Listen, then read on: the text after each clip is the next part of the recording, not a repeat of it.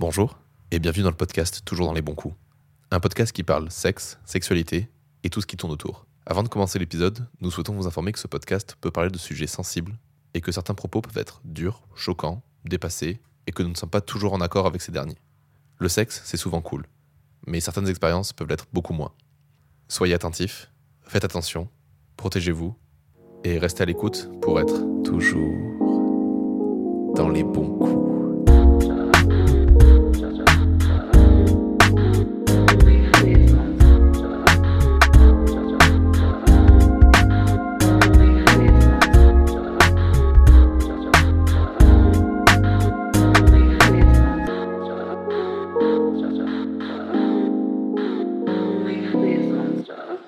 Et bonsoir Léane. Bonsoir Robin. Et bienvenue dans ce nouvel épisode de Toujours dans les bons coups. Mais oui, aujourd'hui c'est un épisode qui me fait très plaisir parce qu'on reçoit Gaëlle. Salut. Salut Gaëlle. Salut. Va, Gaëlle. Oui, ça va, un peu stressée mais ça va. Gaëlle, pour vous situer rapidement, pour que vous sachiez qui c'est une de mes ex. Oui. Qui est dans Divine Féminine, qui a son épisode à elle. Et c'est le rond d'Angers, ça a été le dernier épisode, en tout cas concret, qui parle vraiment d'une personne qui est sortie. Et j'en suis très fier, c'est un de mes épisodes préférés. Oui, moi aussi. Oui. En toute objectivité. En plus, toi, tu l'avais lu, puis tu l'as entendu 6 mois ou 8 mois après. Ouais. Du coup, c'est pas ta voix qui est dedans. Non, okay. Non. Non, c'est une très chère amie à nous en commun qui lui a fait sa voix. J'étais très content de la mettre aussi dedans. Et c'est Tom qui fait ma voix du coup dans le podcast. C'est l'épisode d'ado, c'est vrai. C'est ça, c'est l'épisode de l'adolescence. C'est l'épisode un peu gênant. Ah non, j'adore. Il est trop mignon. On est tous trop mignons. En plus, c'est un épisode où à la fin je suis pas dépressif, du coup c'est bien. Ah, ça change. Bon, ma chère Gaëlle, tu sais pourquoi nous sommes là aujourd'hui ? Non, j'ai vu de la lumière, je suis rentrée. T'as eu raison, parce que cet appartement est très lumineux vu qu'on enregistre chez Léane. Alors ici, on parle de brandade de morue, donc j'espère que... Ah, j'adore la brandade. Oui, on est fans, on adore la brandade. On est de Bègle, on adore la brandade de morue. Oui, c'est vrai que c'est local. C'est pas qu'il y a le festival de la morue à Bègle ? Je savais pas. Si, c'est vrai. Oh, ça a l'air super. Vrai, en plus, il paraît que c'est bonne ambiance. Un petit micro-trottoir au festival de la morue. Ah ouais, putain, n'en parlons pas, j'adorerais. Donc... Pour rentrer dans le vif du sujet, maintenant, je sais pas trop si t'es au courant, on commence par quel est ton premier souvenir lié au sexe ?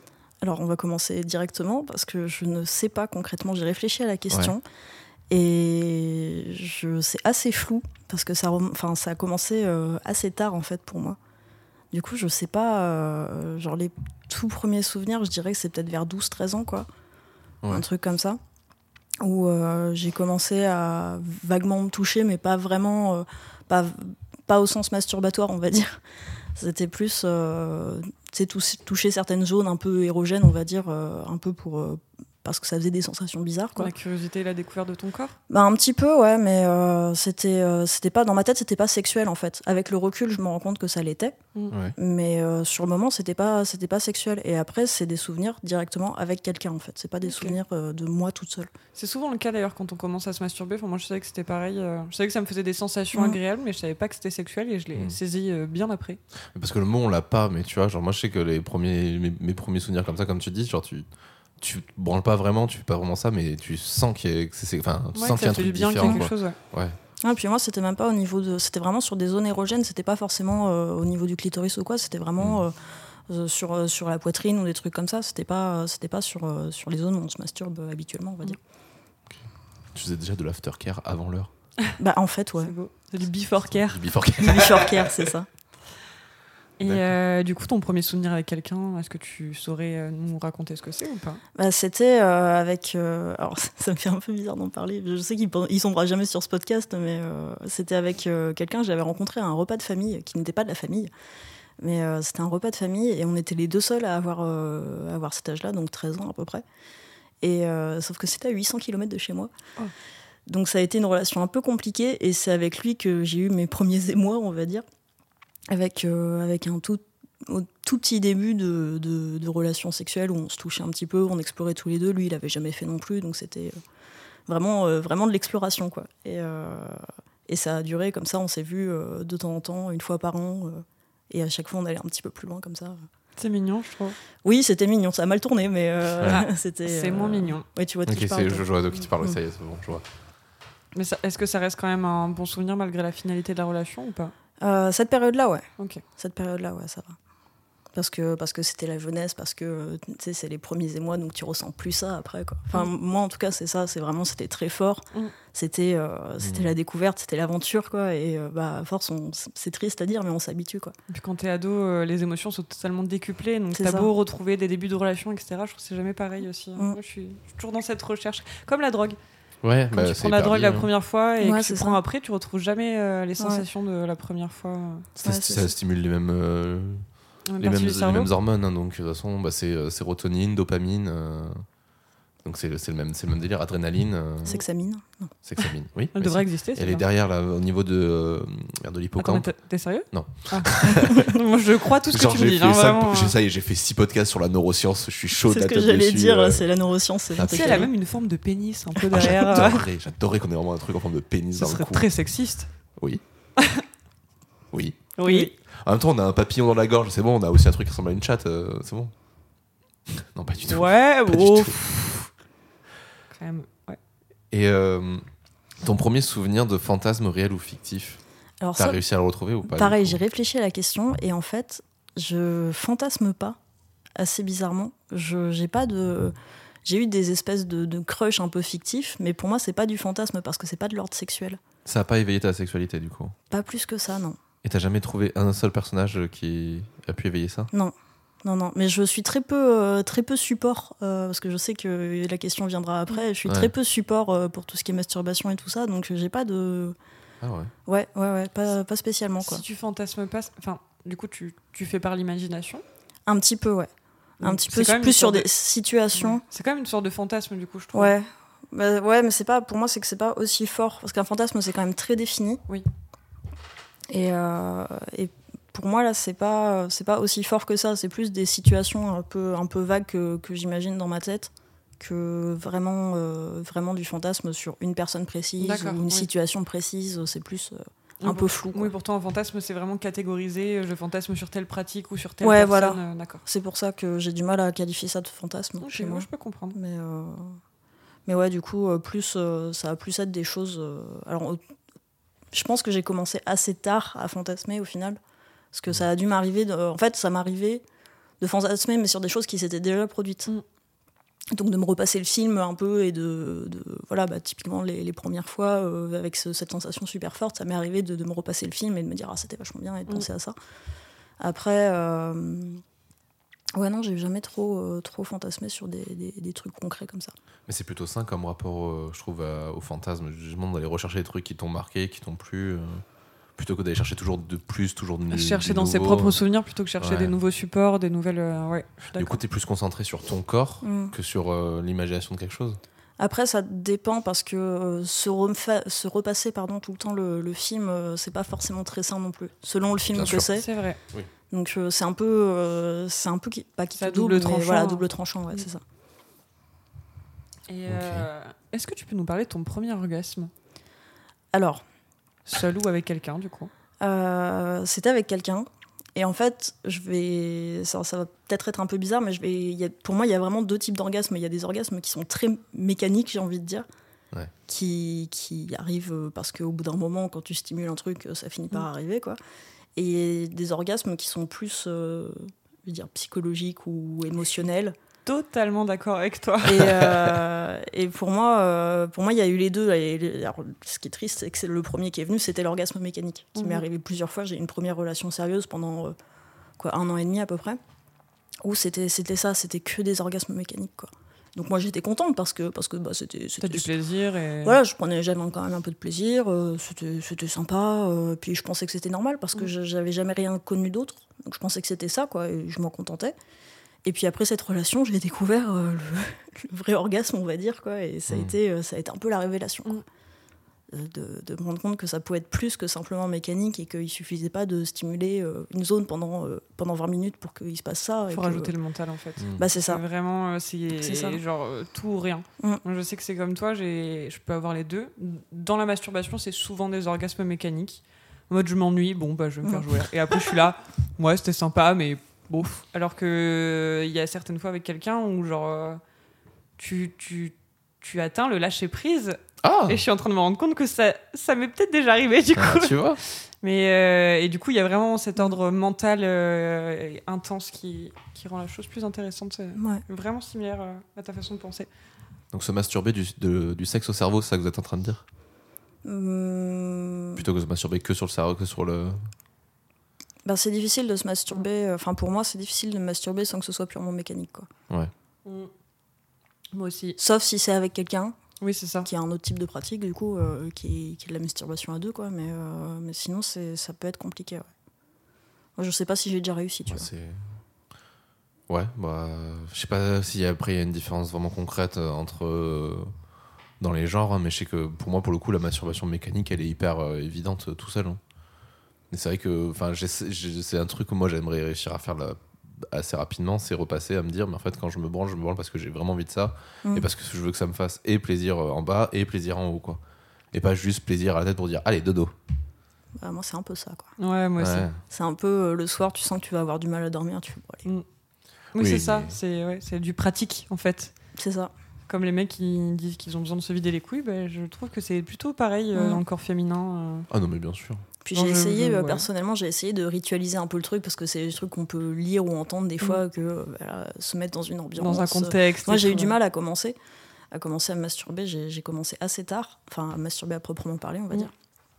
J'ai commencé assez tard et donc au début, quand j'ai voulu m'y mettre, j'ai essayé un peu de ritualiser, avec petite lumière tamisée, un peu l'ambiance, petite musique, machin. Je fais ça en pleine journée, assise au bord de mon lit, enfin pas au bord de mon lit, mais assise avec lumière, c'est vraiment, il n'y a rien de sympa. Moi ça ne changeait rien du tout de faire comme ça. Donc, ça dépend, après t'as plein de contextes aussi qui peuvent se mettre en compte. Tu vois, moi c'est vrai que des fois, genre, on me dit, t'es juste là dans le lit, dans le canapé, et puis tu te fais, oh, franchement là maintenant, c'est cool. T'as pas à aller te dire, vas-y, mais non, mais c'est la branlette, faut aller dans le lit, ou dans la douche, ou le machin, tu vois, genre dans un endroit où c'est fait pour, tu vois, je sais pas. Pour moi ça reste mécanique. Ouais, bah ça dépend. L'orgasme, il est moins fort. Enfin, il est pas moins fort. Il peut être plus fort quand je suis toute seule, mais je pense que c'est l'après qui, je sais pas. Il y a un truc de contact avec quelqu'un d'autre qui rend le moment plus fort. Ah oui, non, mais ça, c'est sûr. La masturbation à deux, c'est toujours mieux, je trouve.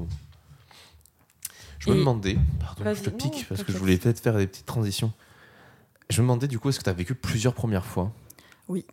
Ouais. Moi, je considère, si on va par là, quasiment que j'en ai 3, en fait. Bam. Ouais. Pendant longtemps, je disais que j'en avais que 2. Et par rapport à ce que je disais juste avant, je me dis qu'en fait, j'en ai eu 3. Parce que j'en ai eu une première. Alors, je fais partie de ces gens qui ont cru avoir une première fois qui n'en était pas une. Parce que j'ai fait de l'équitation pendant longtemps. Et donc, j'ai eu ce truc de l'hymen un peu détendu. Et j'ai fait une première fois un peu à l'arrache avec quelqu'un, genre entre ma 3e et ma 2e, je crois. Où ça avait saigné. Et du coup, je m'étais dit, bon, ben, voilà, c'est fait, quoi. Parce qu'en plus, voilà, il y a ce peut-être pas mythe, parce que je pense que c'est quand même quasi systématique, mais cette espèce de truc de la première fois où tu saignes, et c'est comme ça que tu sais que c'est fait, quoi. Et donc, j'avais saigné, donc je m'étais dit, bon, ben, voilà, c'est fait. C'était avec quelqu'un que je connaissais pas trop, mais avec qui il n'y avait rien de concret, quoi. Et après, avec la première relation sérieuse que j'ai eue, dont je parlais tout à l'heure, j'ai eu une vraie première fois où là, on s'est rendu compte que l'hymen, il était toujours là, il n'était pas cassé et que... T'as eu mal 2 fois, du coup ? Ouais. Oh, l'enfer. Enfin, j'ai eu mal plus que 2 fois, concrètement, parce qu'il y a eu des essais entre les deux, parce que ça, c'était après Robin. Donc, c'est moi. Donc, tu vois, c'était... peut-être 3 ans plus tard. Oh, putain, oui. Donc il y a eu des essais entre les deux, il y a eu un vaginisme entre les deux. Oh, merci, bienvenue dans la team. Voilà. Et je sais plus ce que je disais. Que ça t'a fait mal les 2 fois. Ouais, que ça m'a fait mal les 2 fois. Et cette 2e fois, c'était ma première fois et c'était, comme je disais, très mécanique, quoi. Et après cette relation-là, j'ai eu ma vraie première fois où c'était pas mécanique et où c'était avec quelqu'un que j'aimais vraiment et qui m'aimait vraiment et où il y avait un vrai lien psychologique. Pour moi, la première fois, tu l'as choisi. Genre, enfin, genre il y a des gens qui ont vécu des premières fois, comme tu dis, mécaniques où l'hymen est percé par des souvenirs très traumatiques et du coup considèrent que leur première fois est faite avec la personne qu'ils aiment. Et à partir du moment... Pour moi, il n'y a pas de fausse première fois, en fait. À partir du moment où tu considères que cette première fois, c'est la bonne pour toi, alors ça l'est, tu vois. Ouais. Bah, du coup, je trouve ça plus sain de penser comme ça aussi. Du coup, ma première fois que je choisis, c'est la 3e, quoi. Ouais. C'est celle-là que j'ai envie de garder en souvenir, et qui en plus est liée à des souvenirs super forts, musicaux notamment. C'est vrai ? Ouais. Tu voulais faire musique ? Non, on l'a fait sur un piano. Comment tu sais? Je connais toutes tes histoires. C'est vrai en plus? Non, c'était pas sur un piano. Non, non, mais il sait, Robin, il sait de quoi je parle. Je sais pas si t'as fait le rapprochement, mais tu sais de quoi je parle. C'était combien de... C'était ma question. C'était, entre ta deuxième et troisième fois, c'était combien de temps d'écart à peu près? Entre 14 ans. Non, c'était à peu près un an et demi après, quoi, parce que c'était juste après la fin de ma relation. Ok, ouais. Je remets un peu en ordre, mais je crois que je vois. Bon, de toute façon, on en discutera au pire après, mais je vois à peu près. Donc, ouais, du coup, musical. Ouais, parce que du coup, c'est un album que je ne peux plus écouter. Ah, c'était sur Les Nuits fauves de Fauve. Ah, bah oui, bah alors ça. Et du coup, je pense que là, tu vois de qui je parle. Je crois que je vois de qui tu parles, ouais. Et je ne peux plus écouter cet album. C'est trop fort. Je comprends. Trop de trucs liés à ça. Je comprends. Je me suis auto-censurée sur beaucoup de musique aussi à cause de ça. Ouais. Des trucs que je peux plus écouter, c'est dommage parce que c'est des bonnes musiques. Bah, c'est ça. Bah, Fauve en particulier, en vrai, le nombre de gens qui m'ont dit qu'ils peuvent plus écouter parce que c'est trop fort. Très intense. Ouais. Ouais, c'est trop. J'ai réécouté il y a pas longtemps, j'ai pris plaisir. Après, moi, j'ai pas de souvenir particulier dessus, mais enfin, pas fort. Mais je trouve ça toujours aussi bien. Il y a un épisode de Divine Féminine sur Fauve. C'est vrai. Et le spoiler, c'est qu'il y aura peut-être un épisode 2 sur Fauve. Voilà. Spoilers. Non, ouais, Fauve, c'est hyper... Ah putain, oui, Fauve, c'est vénère. C'est... Quand je réécoute des fois les paroles, je me dis putain, mais... Des fois, c'est vrai que je comprends les critiques qui étaient faites aussi du côté... C'est un peu pour les gamins. Et d'un autre côté, quand t'écoutes, tu fais... Non, mais en fait, c'est vraiment très profond, en vrai. C'est, ouais, très... c'est juste clairement. Que c'est très brut comme manière de faire. Mais c'est un côté, ça a ce côté très adolescent, justement, qu'on disait tout à l'heure, de tu ressens tout plus fort. Ouais. Et c'est ça, en fait, c'est traduit en musique, je trouve. Ah, j'ai des frissons en y pensant. Mais je suis totalement d'accord avec toi. C'est-à-dire que offre-moi dès ce soir ta peau brune et tes seins d'or. Ah, c'est si. Moi, je trouve ça beau, j'aime bien. Ah, c'est de la poésie. Beau. J'aime beaucoup. Moi, c'était Infirmière que j'avais beaucoup de mal à réécouter. Parce qu'Infirmière, ça m'avait vraiment marqué une époque de ma vie où j'ai fait, oh, allez, la dépression, on se bourre la gueule, on oublie, on écoute Infirmière en boucle, et puis voilà. Hein. J'ai connu. Ah ouais, dans Infirmière, c'était vénère. Est-ce que tu as eu une éducation sexuelle pendant ton adolescence? Non.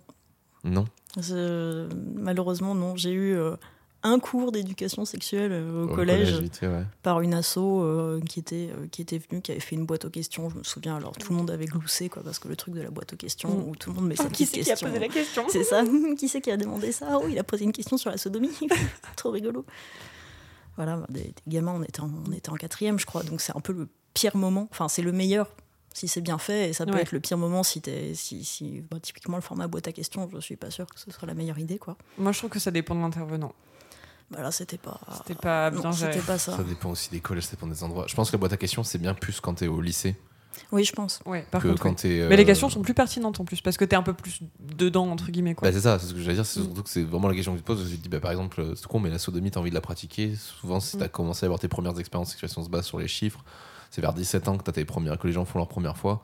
Donc, forcément, les envies d'expérimentation commencent aussi à naître vers là, quoi. Et tu vois, moi, j'ai eu la boîte aux questions aussi. Je crois que j'étais en 4e, comme toi.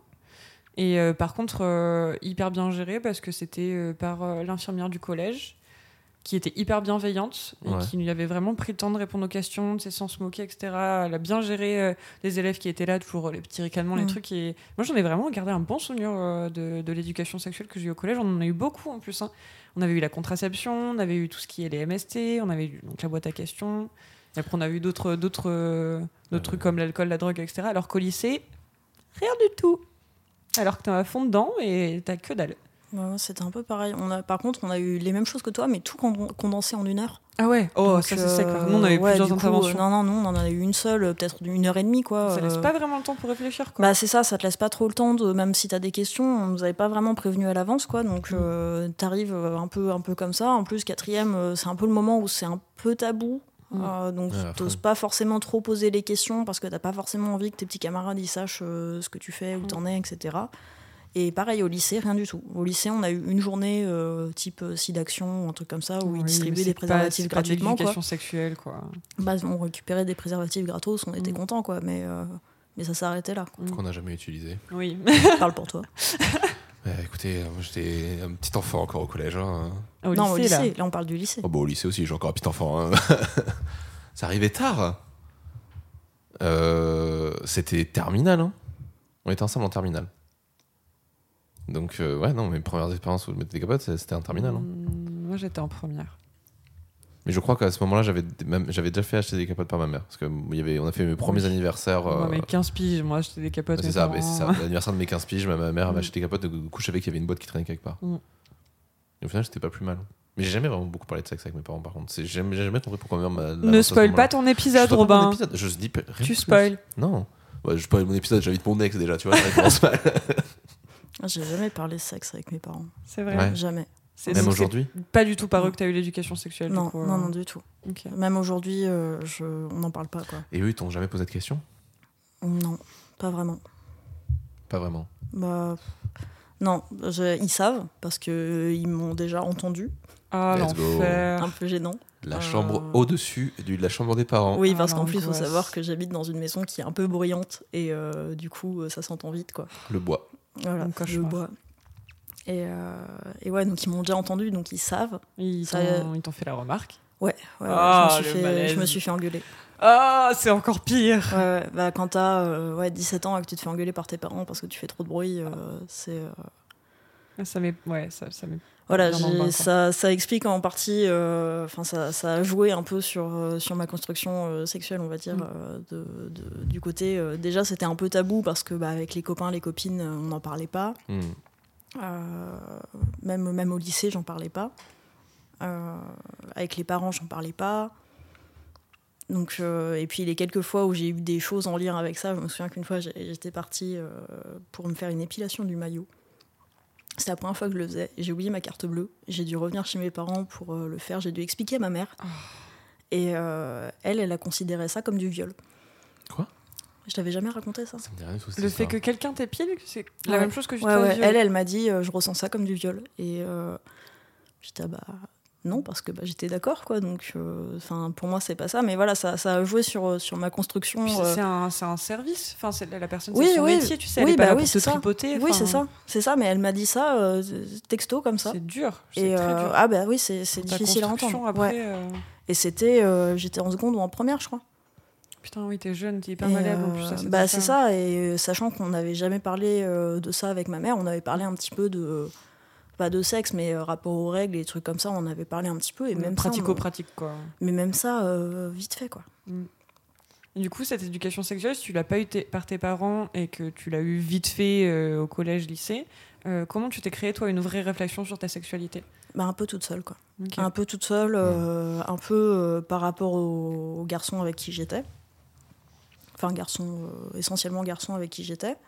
Parce que voilà, moi je regarde pas de pornographie parce que ça m'intéresse pas, parce que ça me fait pas d'effet ni quoi que ce soit, donc j'avais même pas ce support là éventuellement, et ouais, c'est plus par rapport à ce qu'on attendait de moi que vraiment ce que je voulais. Et ça commence seulement là, sur le tard, à quasiment 29 ans, que je commence à me dire que peut-être faut que je le fasse par rapport à moi, à ce que je veux, et pas par rapport à ce que les autres attendent de moi, quoi. Ce qu'on attendait de toi, ça veut dire que tu t'es demandé comment faire une fellation, comment donner du plaisir, mais pas te concentrer sur ton propre plaisir. C'est un peu ça, ouais. Ok, c'est un peu ça. Comme beaucoup de femmes, hein, je t'avoue, ouais. Hein. Moi, je sais que les premières recherches que j'ai faites sur la sexualité, c'était comment faire une bonne pipe. Mm. Par contre, comment guider un homme pour qu'il vous touche correctement, c'est venu bien après. Ouais, c'est un peu ça. Et puis, comme je disais tout à l'heure, pareil, j'ai commencé à me masturber super tard, ça fait que quelques années que je le fais, et au départ c'était un peu forcé, quoi. C'était un peu pour me dire si tu passes pas le cap, tu le feras jamais, alors que ça a quand même l'air cool, quoi.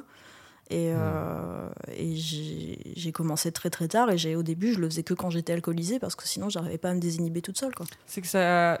tu te sentais sale, ça te faisait peur, je me sentais mal à l'aise, okay. Je me sentais un peu honteuse quelque part. Alors ça, je pense, avec le recul, je me dis, mais il n'y a pas de raison d'être honteuse. Intellectuellement, je comprends qu'il n'y a pas de raison. Maintenant, tu le comprends maintenant. Voilà, c'est ça. Mais quand, sur le moment, je me sens un peu honteuse. Pas forcément sale, mais un peu honteuse. Un peu, mais qu'est-ce que je suis en train de faire ? C'est ridicule, ou des trucs comme ça, quoi. Maintenant, ça commence à aller mieux.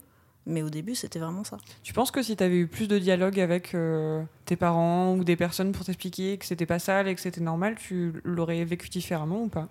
Je pense que j'aurais eu moins honte, okay. Quand même. Ne serait-ce que d'en avoir parlé peut-être avec des copines ou des trucs comme ça, de me dire... je sais que je suis pas la seule, mais de me dire que... par exemple, aujourd'hui, quand j'entends des témoignages, notamment dans votre émission, quand j'entends des témoignages de filles qui disent qu'elles ont commencé sur le tard et tout ça, je me dis ah bah c'est cool parce que je suis pas la seule. Parce que j'ai beaucoup cette impression que tout le monde a commencé vers 8-9 ans et des trucs comme ça, et moi je me dis pas du tout, pas du tout quoi. Et d'entendre des témoignages de gens qui ont commencé vraiment sur le tard, ça fait un peu du bien quoi. Les gens qui ont commencé vers 8-9 ans, enfin arrête-moi si je me trompe, c'est rare, mais c'est souvent les gens qui ont des parents très ouverts qui expliquaient aussi, je trouve, les choses. Qui expliquaient en tout cas, ouais, pas forcément très ouverts. Qui disaient que c'était pas sale, voilà.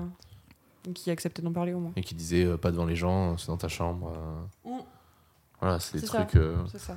Ouais, il y a de ça, et en même temps, déjà c'est assez rare. En vrai, ça se découvre au plus vers 10 ans que les filles, peut-être un tout petit peu avant, mais très peu. Moi, j'étais vers 8-9 ans. Ouais, ben bah, voilà, mais c'est. Ça reste exceptionnel. Et après, j'ai envie de te dire pareil, il y a des gens qui ne se sont jamais posé des questions sur leur sexualité avant des années. Et chacun à son rythme. Le plus tôt, ça peut être le mieux, mais des fois, le plus tôt, ça peut être aussi se baser sur des trucs de merde, des idées reçues de merde. Et donc après, aller déconstruire derrière, c'est un taf aussi, quoi. Donc en vrai, faut pas avoir honte de se découvrir, et de se poser des questions. Ouais, moi je suis d'accord. Et tard, pour moi, l'éducation sexuelle, elle se fait à tout âge. Tu vois, dans l'épisode de ma maman, elle disait elle-même que elle a commencé à se masturber tard, vers la trentaine, que elle avait jamais regardé son sexe dans un miroir. Enfin, il y a encore des trucs où elle me pose des questions à moi, sa fille, pour savoir comment ça se passe ça, comment je fais ça, de quoi je parle avec mes invités, etc. Parce qu'elle est très fan de l'émission. Et j'arrive à apprendre des trucs à ma mère. Donc pour moi, l'éducation sexuelle, elle se fait à tout âge, et c'est jamais trop tard pour se poser des questions. Non, jamais. Et puis surtout, il y a un truc aussi qui n'est pas encore arrivé forcément chez nous, mais qui est arrivé chez des gens qu'on a reçus. C'est au bout d'un moment aussi, quand tu as... Se poser des questions sur tes limites, sur ce que tu as envie, c'est bien. Et quand tu sens que tu es arrivé à bout et que tu n'en veux plus, c'est accepter et être en paix avec le fait que bah, c'est bon, là, c'est ok, j'en ai plus forcément envie, quoi. C'est ça, je suis d'accord. Pose plein de questions en ce moment aussi, bah, c'est terrible. Ouais, je suis dans cette phase-là aussi. Ouais. Limite, des fois, je me demande si j'ai pas besoin de faire un jeûne en ce moment de sexe. Faut juste me dire, en fait, qu'est-ce que t'aimes concrètement et qu'est-ce que tu veux ? Parce que c'est trop le flou. Bon, de toute façon, c'est pas trop caché de dire qu'on a quitté des relations longues il y a pas longtemps. Mais moi, en plus, je m'étais fait la réflexion j'ai enchaîné 2 relations longues. Et au milieu, la pause qu'il y a eu entre les deux, elle a pas duré très longtemps au final. Et donc, du coup, je suis vraiment en mode, en fait, je sais plus trop comment interagir seul avec moi-même. Et qu'est-ce que j'aime, moi, quand je suis seul ? Être seul ? Non, je vois pas, non. Tu vois pas ? Non, je déteste. Tu sais, c'est le truc que quand t'es dans ton canapé et que t'aimes pas et que t'es en boule et que tu m'appelles pas. Ah, je vois. Mais c'est pas normal, ça ? Non, c'est pas normal. Si, c'est normal, si. Si, moi, je vais très bien. Alors, regarde. Je sais que nous sommes 3 personnes qui trouvent ça normal ici, mais la vérité, c'est que non, ce n'est pas normal. Non, oui, non, mais... être malheureux en paix, merde. Mais si t'es bien, ça, je m'en fous, mais c'est mieux. Oui, bon, mais voilà, donc si ça va pas, il faut que ça aille mieux. Oui, c'est pas mon épisode non plus, hein. Excuse-moi. On parlait d'éducation sexuelle, etc. Est-ce que toi, t'as déjà ressenti de la pression sociale ? Oui. De la part de qui ? Bah, de mes parents, du coup, comme je le disais. Oui, déjà. Par rapport aux remontrances. Oui, voilà, par rapport aux remontrances, comme tu dis, ça oui. Et j'ai ressenti aussi de la pression sociale plusieurs fois pour différentes choses. Quand j'étais au collège, il y avait ce truc, cette mode, je sais pas si vous vous souvenez, cette mode de on t'envoie un questionnaire en te faisant croire que c'est un questionnaire comme ça, et en fait la personne qui te l'a envoyé reçoit les résultats. Ah non, j'ai jamais vu pas ça. Je suis pas sûre d'avoir connu ça. Parce que moi, il y avait eu cette mode-là, en fait, où tu le savais pas, donc ça a pas duré longtemps. Moi, je te rappelle que quand je regardais des vidéos de Very Bad Blague, on disait que j'étais un geek. Hein. Ouais, c'est vrai. Voilà, donc ça n'est pas allé sur les mêmes... Il y avait ce truc, voilà, où on t'envoyait un questionnaire et en fait, tu le remplissais et on te faisait croire que c'était pour une étude, pour un truc... pour une étude ou pour te donner ton profil de je sais pas quoi. Et en fait, c'était la personne qui te l'avait envoyé qui recevait les résultats et pas toi. Anonyme, etc. Donc, d'accord. Voilà, du coup, il savait des choses qui étaient un peu privées. Et je me souviens qu'il y avait une question qui disait, qui concernait l'orientation sexuelle et qui disait hétéro, homo ou bisexuel. Et moi, j'étais en plein questionnement. Bah, j'étais en 4e ou en 3e, quoi, et je savais pas. Enfin, je me disais, bah. Je sais pas, donc je vais mettre bisexuel, parce que je savais pas vraiment ce que c'était bisexuel. Pour moi, c'était en gros, je me cherche, quoi. Oui. Et parce que c'était les deux à la fois, donc je m'étais dit, bah, je mets ça. Et on m'est tombé dessus parce que, t'es bi, et machin, t'aimes aussi les filles. Bon, il y a eu ça. Et après, encore très récemment, j'ai eu pas mal de partenaires en tout dans ma vie. Et très récemment, j'ai rencontré quelqu'un à qui j'ai dit, parce que je n'ai pas de problème particulier avec ça, enfin, j'avais pas de problème particulier avec ça, à qui j'ai dit combien de partenaires j'avais eu, et qui m'a dit « Ah ouais, c'est beaucoup quand même. » Je l'ai tellement eu cette remarque. « Ah oui, quand même. » Ouais, c'est ça. Oui, oui, quand même, oui. Ah ouais, quand même, mais ah ouais, j'en parlerai pas à mes potes. Hein.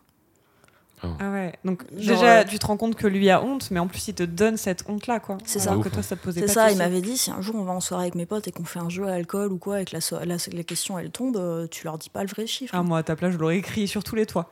Et du coup, ça m'a créé un complexe, quoi, parce que j'adore créer des complexes, hein, c'est ma passion dans la vie. Let's go. Et celui-là, je m'y attendais pas, quoi, parce que je le vivais relativement bien, j'étais très contente d'avoir pas mal d'expérience, au contraire, je voyais ça comme quelque chose de presque positif, quoi. Bah, et même si c'est pas toutes des bonnes expériences, ça reste des expériences, et qu'on sorte ça alors que c'était quelqu'un c'est quelqu'un toujours que j'estime, bah ça fait un peu mal, quoi. Mm. Moi, les gens qui m'ont jugé là-dessus, je suis plus amie avec eux. Je m'éloigne progressivement de cette personne. Parce que je sais que j'avais eu le débat avec un ami, je t'avais déjà raconté, Robin, je crois. Oui, ça me dit quelque chose, cette histoire. Qui t'avait dit les salopes, c'est à partir de tant de personnes. Oui, on parlait de... non, c'était de filles faciles. On parlait de filles faciles et je rentre dans les discussions, je dis « Ah non, mais c'est quoi une fille facile pour toi ?» C'est une fille qui couche avec beaucoup de mecs. Je dis « Mais je suis une fille facile pour toi ?» Bah non, t'es Léane, t'es mon amie.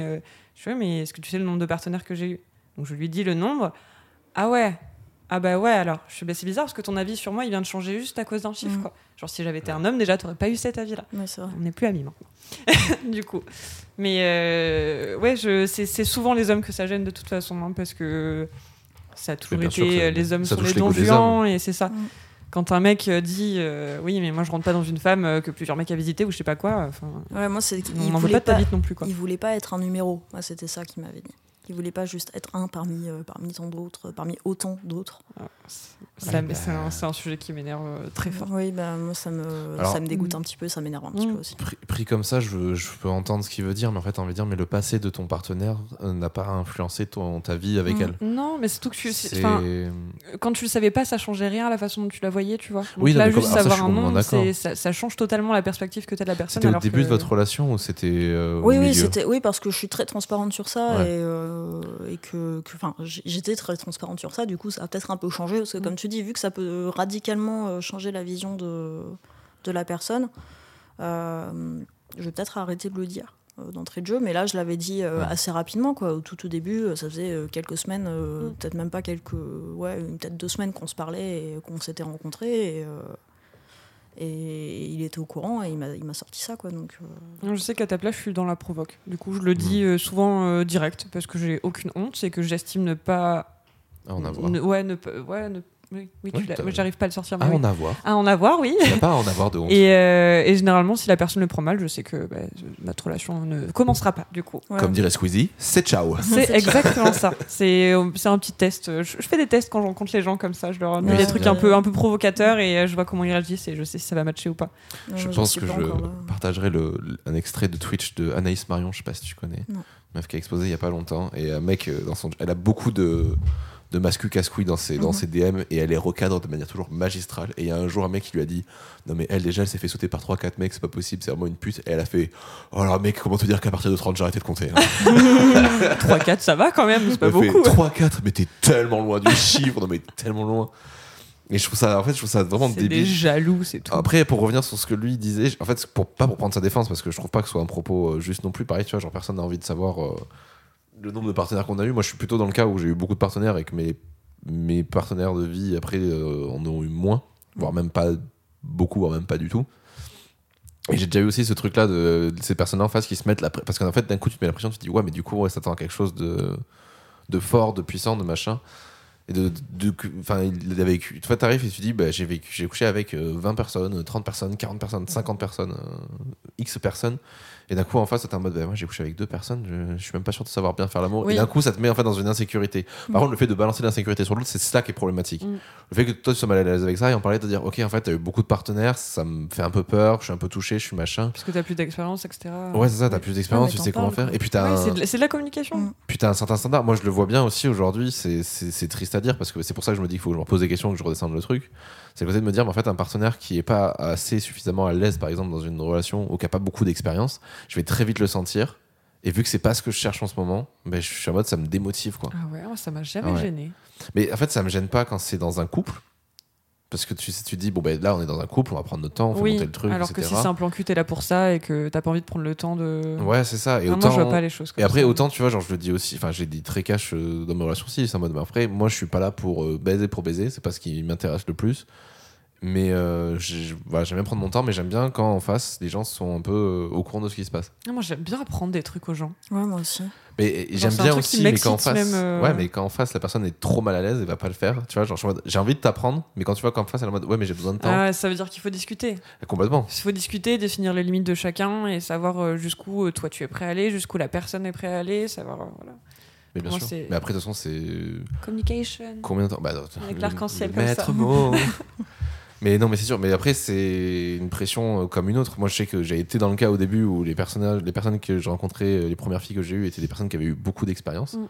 Du coup, non, quand je suis sorti avec Gaëlle à ce moment-là, moi, j'arrive et j'ai eu vraiment vite fait une expérience qui n'était pas ouf. Donc, théoriquement, mon compteur, il est à 1. Et Gaëlle, quand je la rencontre, elle me dit, bah moi, j'ai déjà eu 3 copains. Et je suis en mode, ah, salut. J'étais à 3 déjà. 3 fois plus 3. Spontané. Merci. Et du coup, je me dis, putain, 3 fois plus. Tiens, je me dis, putain, c'est fou. Et ça fout un peu la pression. Et l'avantage, c'est que tu m'as toujours mis hyper à l'aise par rapport à ça. Mmh. T'as toujours su mettre tes barrières, tes trucs et tout. Et ça a été. Enfin, moi, j'ai toujours respecté ça. J'étais en mode, ok, donc on va comme ça, petit à petit, c'était trop bien. Et au final, ce qui fait que ça a toujours été des bonnes expériences. Et tu vois, c'est bien que tu le dises parce que c'est des choses qu'on ne dit pas assez. Oui, t'as su communiquer correctement et tout ça. Moi, j'ai besoin qu'on me dise que déjà à l'époque, parce que ça commence à dater quand même. À l'époque. Déjà à ce moment-là, j'arrivais à communiquer des trucs et j'arrivais à mettre les gens à l'aise. C'est des choses qu'on ne dit pas assez. C'est hyper agréable à entendre. Mais c'est ça, et ça me fait trop plaisir, quoi. 12 ans. Je sais que je préfère même entendre ça plutôt que tu suces bien, tu vois. Ouais. C'est carrément. Encore plus. Ouais, c'est valorisant. C'est pas la même chose. C'est tu suces bien, c'est un compliment instantané. Oui. C'est-à-dire que sûrement tu fais, pouah, la pipe elle était monstrueuse. Là t'es en mode.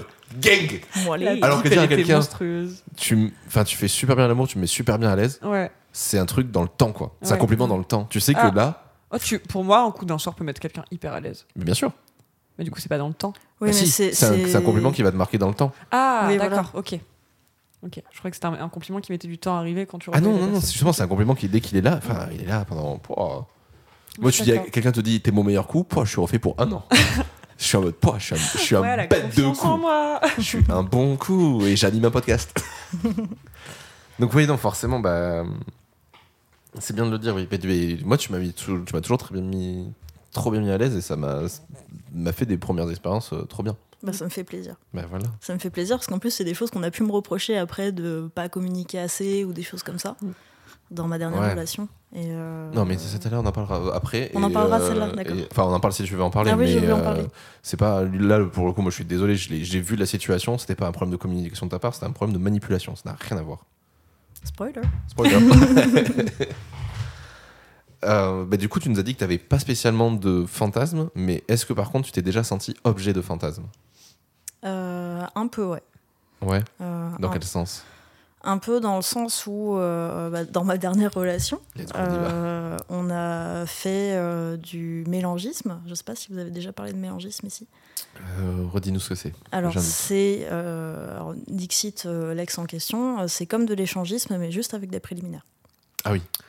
Donc sans pénétrer, ça s'appellerait comme ça. J'ai pas été fact-checké. C'est lui qui appelle ça comme ça ou pas ? C'est lui qui m'a toujours appelé ça comme ça. J'ai pas été fact-checké, donc peut-être que c'est pas le terme consacré. Ok, je connaissais pas par contre. Mais voilà, donc moi je suis restée sur ce mot-là. Après peut-être que c'est pas le terme consacré par les gens qui pratiquent ça. C'est-à-dire tout sauf la pénétration. Tout sauf la pénétration. C'est ça. Ok.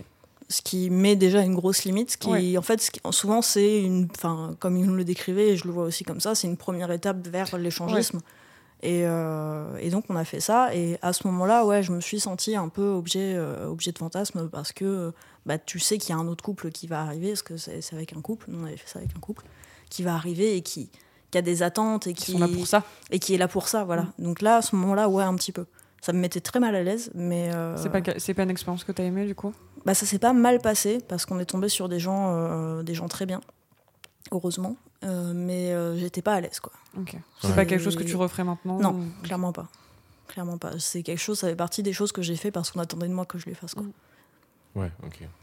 C'est toute la situation qui t'a mis mal à l'aise, ou ça a été le fait que ça se concrétise, de voir ton partenaire prendre du plaisir avec quelqu'un d'autre, toi prendre du plaisir... Je ne l'ai pas vu, parce que j'avais les yeux bandés. Ah oui, c'est vrai, tu m'avais dit. Pendant tout le truc, parce que je ne voulais pas voir, justement. Ah, ok, d'accord, c'est toi qui avais choisi ça, du coup. Ouais, ouais, parce que je ne voulais pas le voir avec quelqu'un d'autre, et parce que moi, je suis très privation sensorielle, donc ça m'arrangeait aussi. C'était pour les deux choses à la fois. Mais non, en soi, ça s'est pas mal passé. L'acte s'est très bien passé, c'était pas désagréable et tout ça, mais c'était plus le contexte. Dès que j'intellectualisais un peu la chose, ça me faisait paniquer, en fait. Moi, je suis très sujette aux crises d'angoisse, et dès que j'ai commencé à prendre conscience de ce qui était en train de se passer, j'ai complètement paniqué, j'ai fait une crise d'angoisse, et on s'est arrêté sur ça, quoi. Mais ouais, sinon, ça s'est pas mal passé en soi, quoi. Mécaniquement, ça s'est bien passé. Oui, voilà, mais c'est ça. C'est ça, mais intellectuellement, mentalement, c'était pas ça, quoi. Ok. C'est une expérience qui t'a permis de mettre des limites, peut-être, dans ta sexualité maintenant ? Ouais, clairement. Ouais. Clairement, ça, c'est... Je sais que c'est... Autant le faire à plusieurs, pourquoi pas, mais le faire à plusieurs en couple, je pense que je pourrais plus, quoi. Ouais. Parce que je... Comme dit, là, je ne l'ai pas vu. Donc l'avantage, c'est que j'ai pas de souvenirs visuels traumatiques. Traumatique, c'est peut-être un peu fort, mais j'ai pas de souvenirs visuels. Voilà, choquant, gênant de la situation, donc ça va. Mais je sais que c'est quelque chose que je pourrais pas tolérer, maintenant. Okay. Donc non, clairement, maintenant c'est une limite. Je sais que je pourrais pas le faire à plusieurs en couple, quoi. C'est une expérience que tu regrettes pas, parce que du coup ça t'a permis de mettre cette limite là, ou quand même tu dis en fait j'avais pas besoin de le faire pour savoir que ça me plaisait pas. En fait, alors c'est un peu je regrette de l'avoir fait, parce que je regrette la raison pour laquelle je l'ai fait. Ok. Mais en même temps, je suis contente de l'avoir fait, parce que moi je fonctionne beaucoup au si j'ai pas testé, je peux pas savoir. Et donc là, au moins, j'ai testé, je sais que c'est pas pour moi, et je sais que je le referai pas. Ouais. Donc c'est un peu les deux à la fois, quoi. En fait, c'est vraiment le fait que t'avais pas envie, en fait. Bah, j'avais pas vraiment envie. Ouais. Tu le faisais pas pour toi, surtout. Ouais, je le faisais pas pour moi, je le faisais parce que c'était quelque chose qui faisait fantasmer, pour le coup, mon partenaire, mais moi, c'était pas pour moi, quoi. C'était, je trouvais ça hyper stressant, et je l'ai fait parce que lui, je savais que ça lui plaisait, et je savais... que ça l'excitait de fou, quoi. Donc voilà. Est-ce qu'il y a d'autres limites ou d'autres tabous que tu t'es mis dans ta sexualité ou pas ? Des choses que tu savais déjà que tu serais pas capable de faire, ou que t'avais pas envie de faire ? Tout ce qui est de l'ordre du BDSM, un peu trashos, qui va être dans les coupures, dans les bleus, les trucs comme ça, qui je pense sont une limite pour beaucoup de gens. Ça, ça m'intéresse pas. Okay.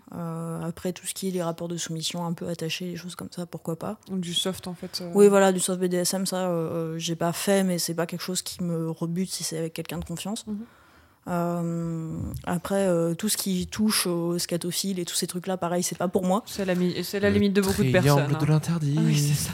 C'est quoi le triangle ? Les enfants, l'animal, le caca, je crois. Les enfants, les animaux, et le caca. Et il y avait autre chose, mais parce que du coup, c'est plus un carré qu'un triangle. Et les morts. Oui, voilà. Il est au milieu, celui-là. Ouais, c'est vraiment le pire truc. Voilà, donc tout ça, évidemment. Okay. Après, sinon, j'ai pas trop de limites, parce que je suis vraiment sur cette logique de si j'ai pas testé, je peux pas savoir si j'aime pas, quoi. Donc, mais il faut que ce soit fait dans des bonnes conditions. Et malheureusement, c'est pas souvent le cas, quoi. Dans les expériences comme ça, qu'est-ce que tu as découvert, quelles limites tu as pu repousser qui t'ont fait du bien ? La sodomie. Let's go. Typiquement. Quelque chose que tu avais envie de faire pour toi, du coup ? J'étais curieuse, parce que ça fait partie des premières choses de mon expérience, ça fait partie de ces premiers trucs un peu en dehors des bordures dont on entend parler. Voilà, c'est une pratique qui est à la fois très courante et à la fois qui est déjà dans le pas habituel. Oui. Et du coup, voilà, il y avait ce truc de wow, sodomie, quoi. Et du coup, ça m'intriguait. Et j'ai eu la chance d'avoir une première fois avec ça qui a été très bien, avec beaucoup de préparation, avec quelqu'un avec qui à ce moment-là ça se passait bien, qui l'avait déjà fait sur lui-même. Okay. Parce qu'il avait eu une ex avant qui lui avait dit je le fais pas tant que tu l'auras pas fait. Ok, c'est bien lui qui je pense. Tu penses, ouais. Ouais, c'est moi. C'était pas mis une bouteille de Heineken dans le cul pour tester. Non. Je sais plus ce que tu m'avais dit. Tu m'avais dit qu'il avait pris un truc et qu'il il avait fait ça avec un god. Il avait fait ça avec un god. Ouais. Une Heineken, quelle idée. Mais il me semblait que tu m'avais dit il avait pris un truc, il avait fait hop hop. Non, c'est quelqu'un d'autre alors qui m'avait dit ça. C'est bizarre. Là, il avait pris un god. Ok. Ouais, il avait fait ça avec un god, et du coup j'avais beaucoup aimé la démarche. Oui, moi aussi. Et du coup c'était bien, parce que voilà, c'était avec beaucoup de préparation, c'était pas forcé, c'était pas quoi que ce soit, Et toutes les autres fois où j'ai voulu tenter, ça s'est pas bien passé du tout. Okay. Du coup, c'est un peu, pour l'instant, c'est un peu soft limit, quoi. Ouais. C'est un peu de côté, c'est un peu, on verra si jamais je tombe sur quelqu'un qui est vraiment, parce que je suis tombée sur beaucoup de gars où la logique c'était, j'ai envie d'essayer, mais par contre, j'y mets pas les doigts, quoi. Tu vois, c'était un peu ça. Oui, tu prépares pas, enfin, tu peux pas rentrer à sec comme ça. C'est ça. Ouais. Alors déjà, voici du lubrifiant, déjà. Mais non, la bave, ça lubrifie. Oui, non. Oui. Non, ça lubrifie pas. Ça suffit, la bave. Et donc, ouais, là, maintenant, c'est un peu passé, c'est un peu passé en soft limit, ce truc-là, parce que ça s'est pas bien passé les dernières fois. Quelque chose que tu mets de côté, que tu réessayeras quand tu seras vraiment prête. Ouais, voilà, c'est ça. Okay. C'est ça. Et avec la bonne personne. Voilà. Alors pour les garçons, un petit trick sympa pour vous entraîner. Quand vous faites un cunnilingus, un doigt dedans qui vient caresser le point G. Et si la personne est d'accord. Bien sûr, évidemment. On demande d'abord. Et l'autre doigt qui vient titiller l'anus, c'est un régal. Oui. Ah. Absolument. Yes. C'est génial. Ça fait gesticuler sur t'as trois zones érogènes à côté et tu les stimules les trois en même temps et pas de la même manière. C'est génial. Quand tu dis ça, je te vois avec plein de doigts partout. Le joueur de harpe. Je suis un archer. J'adore l'idée. J'adore. C'est un régal. Depuis en fait, j'ai lu ce trick sur le fameux thread sur comment bien faire un bon cuni de je sais plus qui, qu'il faut que je retrouve. Et elle a parlé de ça. Et vraiment, je suis en mode oui, j'ai testé et approuvé. C'est incroyable. C'est beau. C'est génial. J'adore. Je suis fière de toi. Oui. Qu'est-ce que c'est pour toi un bon coup, du coup ? Quelqu'un qui est à l'écoute. Ok. Quelqu'un qui est à l'écoute, qui sait mettre à l'aise, justement. Qui va pas forcer, ça paraît évident, hein, je veux dire, des pas évidences. Pas pour tout le monde. Mais voilà, moi j'ai mis du temps à m'en rendre compte, justement, qu'un bon coup, c'est quelqu'un qui te demande ton avis, qui prend le temps, qui est à l'écoute, qui... Voilà, pour moi, il n'y a pas plus que ça, quoi. Il n'y a pas besoin de forcément plus que ça. Après, l'acte en lui-même peut être un peu bof, mais si elle l'écoute et si c'est un peu bof, tu te mets à rigoler, c'est bon, quoi.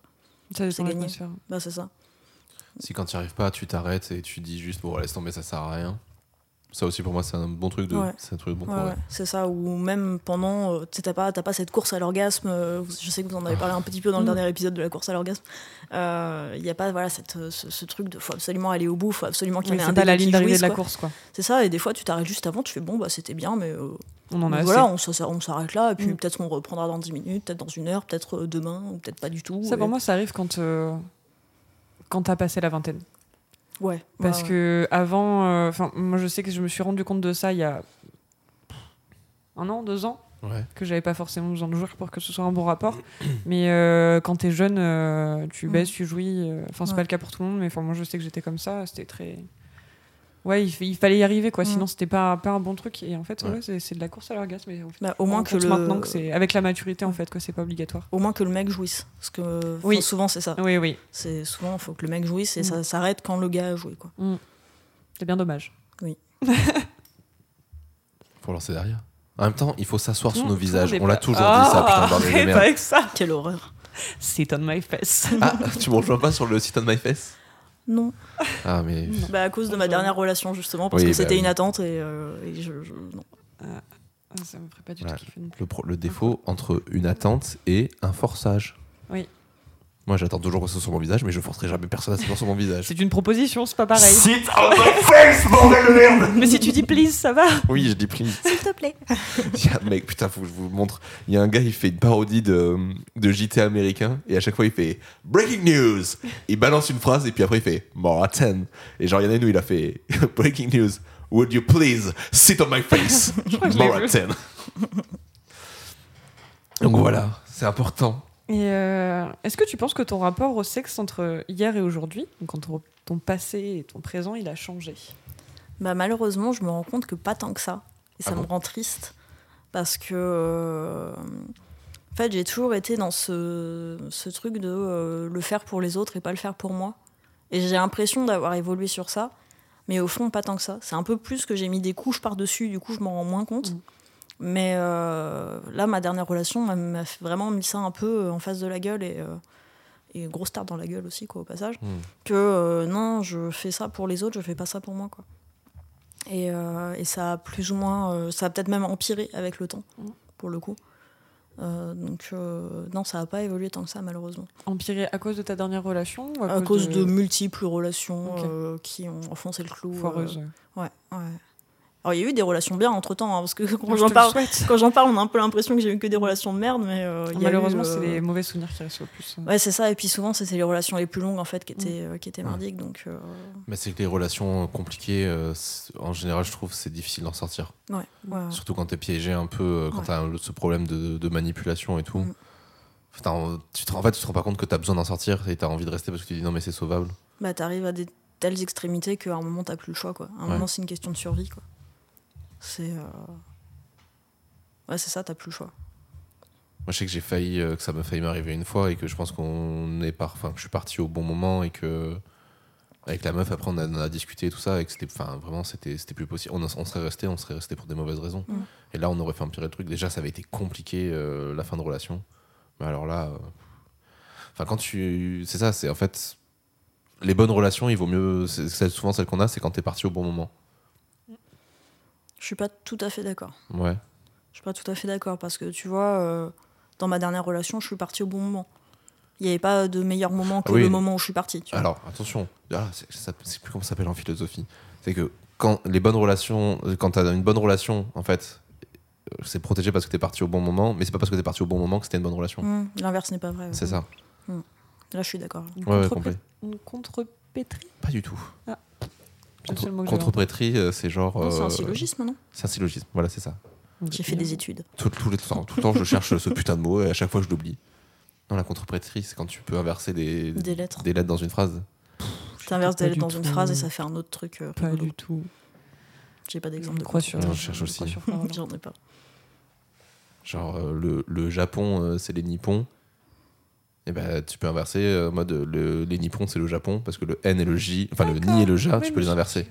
Ça, c'est une contreprétrie. C'est pas une contreprétrie de ouf, mais une contreprétrie. Il est trop dur à dire ce mot. Allez, on avance. Aujourd'hui, c'est quoi tes attentes pour ta sexualité ?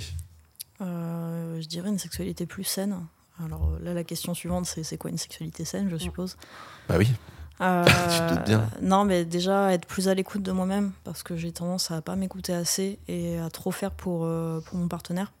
Donc être plus à l'écoute de moi-même. Après là, je suis un peu dans la même phase que toi à me dire est-ce qu'il faudrait pas que je fasse une pause ? Est-ce que faudrait pas parce que j'ai eu le classique espèce de rebond post fin de relation où je sais que ce principe de rebond est un peu discuté. Il y a des gens qui ne sont pas d'accord avec le fait que ça existe, mais dans les faits, c'était ça. C'est-à-dire ? Bah, tu sais, où tu finis une grosse relation et juste après, tu as ce besoin de rencontrer des gens et de pas être tout seul. C'est un peu ce qu'on disait tout à l'heure. Et t'as ce truc de pas vouloir être tout seul et donc t'as des relations un peu rebond quoi. C'est le coup de t'es tombé super bas et donc tu rebondis avec d'autres relations. Donc il y a plein de gens qui sont pas d'accord avec ça en général, c'est des gens qui n'assument pas. Bien sûr. C'est comme donc j'avais eu cette espèce de rebond, je sais plus pourquoi je disais ça. Et je me demande maintenant si je devrais pas faire un peu une pause quoi un peu jeûner, comme tu disais tout à l'heure, d'attendre un peu, de prendre le temps de me recentrer sur moi, sur ce que je veux, sur ce qui me plaît, sur déjà, mes envies. Même pas que sexuellement, tu vois. Moi, je me suis dit, ça fait longtemps que j'ai envie de me faire tatouer, je pense qu'il faut que je prenne le temps de le faire. Et c'est de se retrouver, tu vois, déjà sur des trucs basiques de mais qu'est-ce que j'aime dans la vie, tu vois, tout court. Genre juste de dire, là, je crois que j'ai besoin de prendre soin de moi, j'ai besoin de tout ça. Et le fait de se soigner petit à petit, plein d'autres choses, ça va soigner ta sexualité, ta libido. J'en parle là depuis pas très longtemps parce que ça fait pas très longtemps que ça m'arrive, mais genre en ce moment je l'ai dit, j'ai une libido mais tellement aléatoire, je déteste ça. Genre je peux avoir envie et plus envie en 2 secondes. Ouais.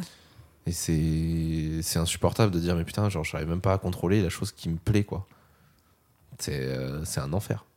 Donc je me dis j'ai téléchargé, j'ai pris des trucs, je te montrerai. C'est les 120 dates solo à faire. Ah, genre de date avec toi-même. Quel enfer. Insta comme ça. Et en vrai, non, c'est plein de trucs trop bien. J'aime pas non plus. Quelle angoisse. Je crois que j'aime pas être avec moi-même en fait. Moi j'ai ce problème. Est-ce que je m'insupporterais pas un petit peu ? En fait, le problème c'est de pas aimer être avec soi-même, c'est pas normal. Non, en fait, je déteste pas être avec moi-même, c'est juste que j'ai du mal à m'occuper toute seule plus d'une demi-journée. j'ai besoin de voir des gens, j'ai besoin d'avoir des contacts sociaux. Voir des gens, ça peut être une possibilité, mais tu vois, j'en fais tout bête dans les trucs qu'ils mettaient, c'est par exemple aller à un concert, faire un truc de poterie, aller dans un musée, visiter un planétarium, aller dans une librairie et prendre un livre, tu vois, genre... Ouais. Alors moi, je suis agoraphobe et anxieuse, alors... Let's go. Mais tu vas dans des patelins où il n'y a personne. Il n'y aura pas de librairie, du coup. Il y a des boîtes à livres. Il y a des boîtes à livres, tout à fait. Ouais. Ça peut être un exercice. Mais en fait, ça veut dire sortir de chez moi. Mais tu vois, c'est tout bête, mais moi, c'est aussi le truc. Je pense que je vais commencer à faire des week-ends où je coupe les réseaux aussi. Pour arrêter de... Ah, t'es vraiment un mec de 30 ans pour dire ça. Mais non, mais je sais. C'est même pas un truc de mec de 30 ans, c'est presque. Il a un mois de moins que moi, donc il n'a pas 30 ans. Surtout qu'on fait pas notre temps cette année, nous, pour non, le plus. Coup. Non, mais c'est plus le côté... Tu vois, en fait, c'est tout court, mais c'est le fait de me dire... Mais en fait, dès que t'as... Tu vois, genre, par exemple, on en parlait il y a pas longtemps, genre, j'ai ajouté mon ex sur Biril. Et j'ai une pote qui m'a pété un scandale le lendemain, le jour où elle l'a vu, en mode, en fait, toi, t'ajoutes ton ex sur Biril, t'adores te faire du mal, quoi. Et c'est à toi de choisir si ça te fait du mal ou pas. Bah, oui, alors tout ça, on en a discuté, etc. Mais c'est surtout le truc qu'elle a dit, c'est... Mais imagine, elle met une photo de son date sur un Biril. Wow. C'est peu probable si tu sais que t'as ton ex quand même. Bah alors déjà, je pense que c'est peu probable. Enfin, il y avait mille raisons, mais en fait, elle dit un truc qui est pas faux en sous-texte de tout ça, même si je pense pas qu'elle a conscientisé parce qu'elle adore me traiter de B. C'est le côté de se dire, en fait, tu passes ton temps à chercher des nouvelles de cette personne par les réseaux. Et c'est pas bien du tout, et c'est pas sain du tout. Ouais. Parce que en fait, c'est elle, par exemple, ce qu'elle me disait, c'est dès que vous êtes en soirée, vous trouvez toujours un moment pour vous retrouver tous les deux et vous vous racontez votre semaine. Et c'est pas du tout sain. Et je pense pas que ce soit pas du tout sain, mais je pense qu'effectivement, il est important de faire des pauses là-dessus. Et je pense que ça passe aussi par les réseaux. Quand tu passes ton temps sur les réseaux à guetter des nouvelles des autres, à te demander dès qu'il y a une story qui pop, ah, mais en fait, qu'est-ce qu'elle fait, etc., machin, c'est pas sain du tout. Je trouve pas ça bien. Et je pense que supprimer cette personne des réseaux ne suffit pas. Parce qu'en plus, pour le coup, avec mon ex, on a beaucoup d'amis en commun. Dès que je vais la voir dans une story avec mes potes, je vais me poser les mêmes questions. Mmh. Donc en fait, pour moi, couper les réseaux tout un week-end ou toute une semaine, je pense que c'est la meilleure chose à faire. C'est de se dire, en fait, là, pour l'instant, vide-toi ça et arrête de te dire, ah putain, mais peut-être que... Arrête d'aller te perdre dans, tu vois, genre des TikTok, des Instagram, des machins, où en fait, tu ne fais concrètement rien. Tu fais juste que occuper ton cerveau parce que t'es dans la fuite du vrai problème. C'est exactement ce que j'ai expliqué cette semaine. Je ne sais plus si c'était à Alison ou Quentin, mais... Je crois que c'était à Quentin.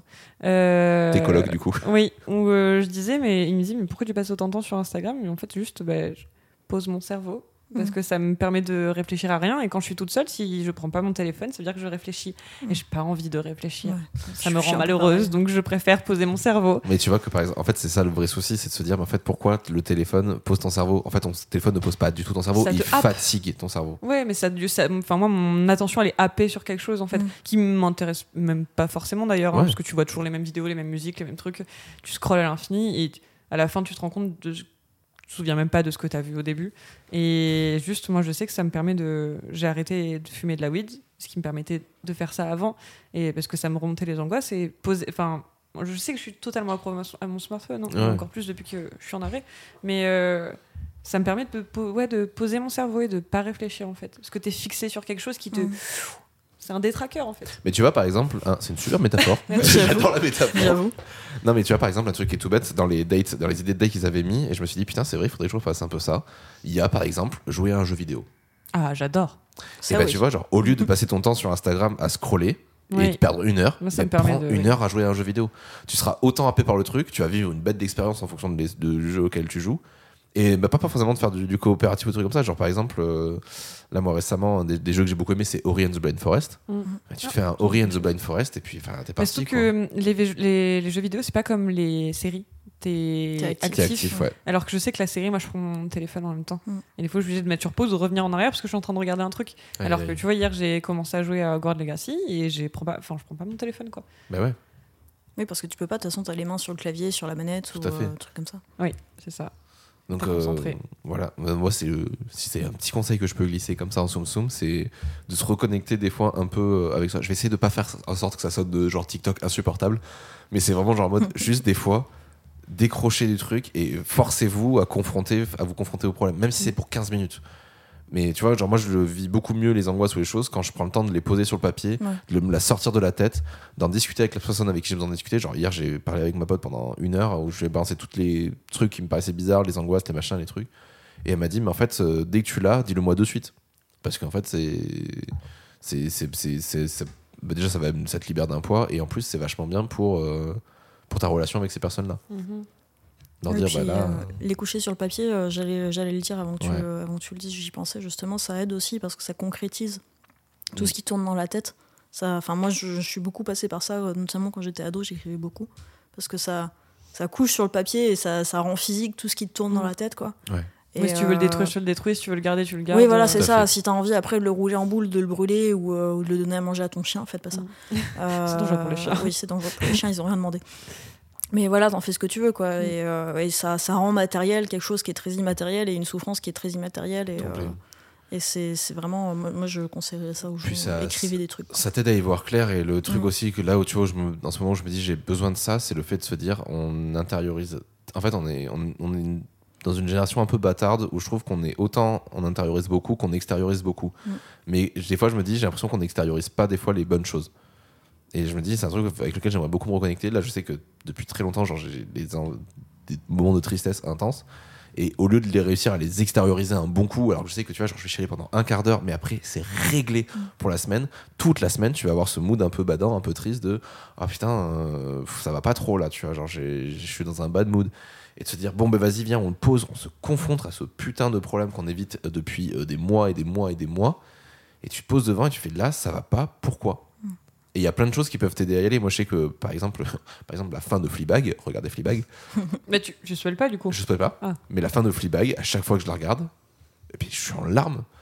Et je sais que c'est le truc qui va m'aider. Et je sais que, par exemple, sur ma dernière rupture, ça a été le truc qui avait été hyper dur. C'est que j'ai fait toute ma playlist mélancolique, envie de chialer. J'ai fait tous les trucs qui me font chialer d'habitude et j'y arrivais pas. J'arrivais pas à lâcher le truc. Je me suis dit, putain, mais pourquoi je me contrôle autant alors que c'est peut-être une de mes ruptures les plus dures de tout temps, tu vois. Et j'étais vraiment en mode... Pourquoi ça marche pas ? Parce que je pense que je suis complètement fucked up sur mes émotions et sur ce que je ressens, et qu'il serait temps de se reconcentrer un peu dessus. Est-ce que tu as pensé à la thérapie ? Je vais vous donner 50 € parce que du coup, vous venez de remplacer ma psy, c'est super, j'adore. Tu le sais quand même depuis le temps que je remplace ta psy. Oui, c'est vrai. La première fois que je l'ai vue, je lui ai fait une thérapie. Moi, je veux bien les 50 € par contre. Ça arrangerait. Ça m'arrangerait, on pourrait financer le podcast. Je sais pas si c'est moi qui les donne. Non, ça sert à... Bon, écoute, de toute façon, on met nos sous. Hein. Est-ce que, avec du recul et avec tout ce dont on discute là depuis tout à l'heure, t'arrives à dire que tu aimes le sexe ? Alors oui, j'aime bien quand ça se passe bien, forcément. Ouais, forcément. Mais là maintenant, à l'heure actuelle, c'est compliqué, quoi. Tu sais, si tu prends les statuts de relations sur Facebook, je suis c'est compliqué, quoi. Tu parles encore en Facebook, putain. Ouais, c'est ça, je suis vieille. T'as l'époque. Mais voilà, mais c'est un peu ça, tu vois. C'est relations conflictuelles, quoi. J'aime bien ça, mais ça... c'est comme ce que je disais pour la sodomie tout à l'heure, quoi. C'est que je sais que j'aime ça, mais il faut que ce soit bien fait, quoi. Et là, mes dernières expériences n'ont pas été probantes à ce niveau-là. Donc, et puis, on parle d'un an de dernières expériences, quoi. Donc, c'est compliqué comme... C'est compliqué pour moi de dire oui, un grand oui, j'aime le sexe, alors qu'il y a tout ça, qui est derrière, quoi. Ça peut être un oui, mais... Bah, c'est un oui, mais pas trop en ce moment, quoi. Ouais. Ouais. C'est un peu ça. Mais du coup, ça va être un peu particulier avec la question qu'on a posée derrière, c'est comment en fait tu gères le fait que ton partenaire ait pas une envie que tu partages, et en fait c'est un peu un travail. Une envie que tu partages pas. Une envie que tu partages pas. Comment toi tu voudrais le faire aujourd'hui maintenant, du coup, comment tu voudrais le traduire, le travailler ? J'aimerais être capable de dire non, ou de dire oui mais si, ou enfin genre oui mais à condition que, ou d'être plus capable de poser des limites, parce que j'arrive à moi me dire ça, bah, comme je disais tout à l'heure, telle chose c'est une limite, ça non, mais ou alors faut que ce soit fait dans telle condition, dans telle circonstance, etc. Ça je suis capable de le dire moi toute seule dans mon coin, mais j'arrive pas encore à le faire en relation avec quelqu'un.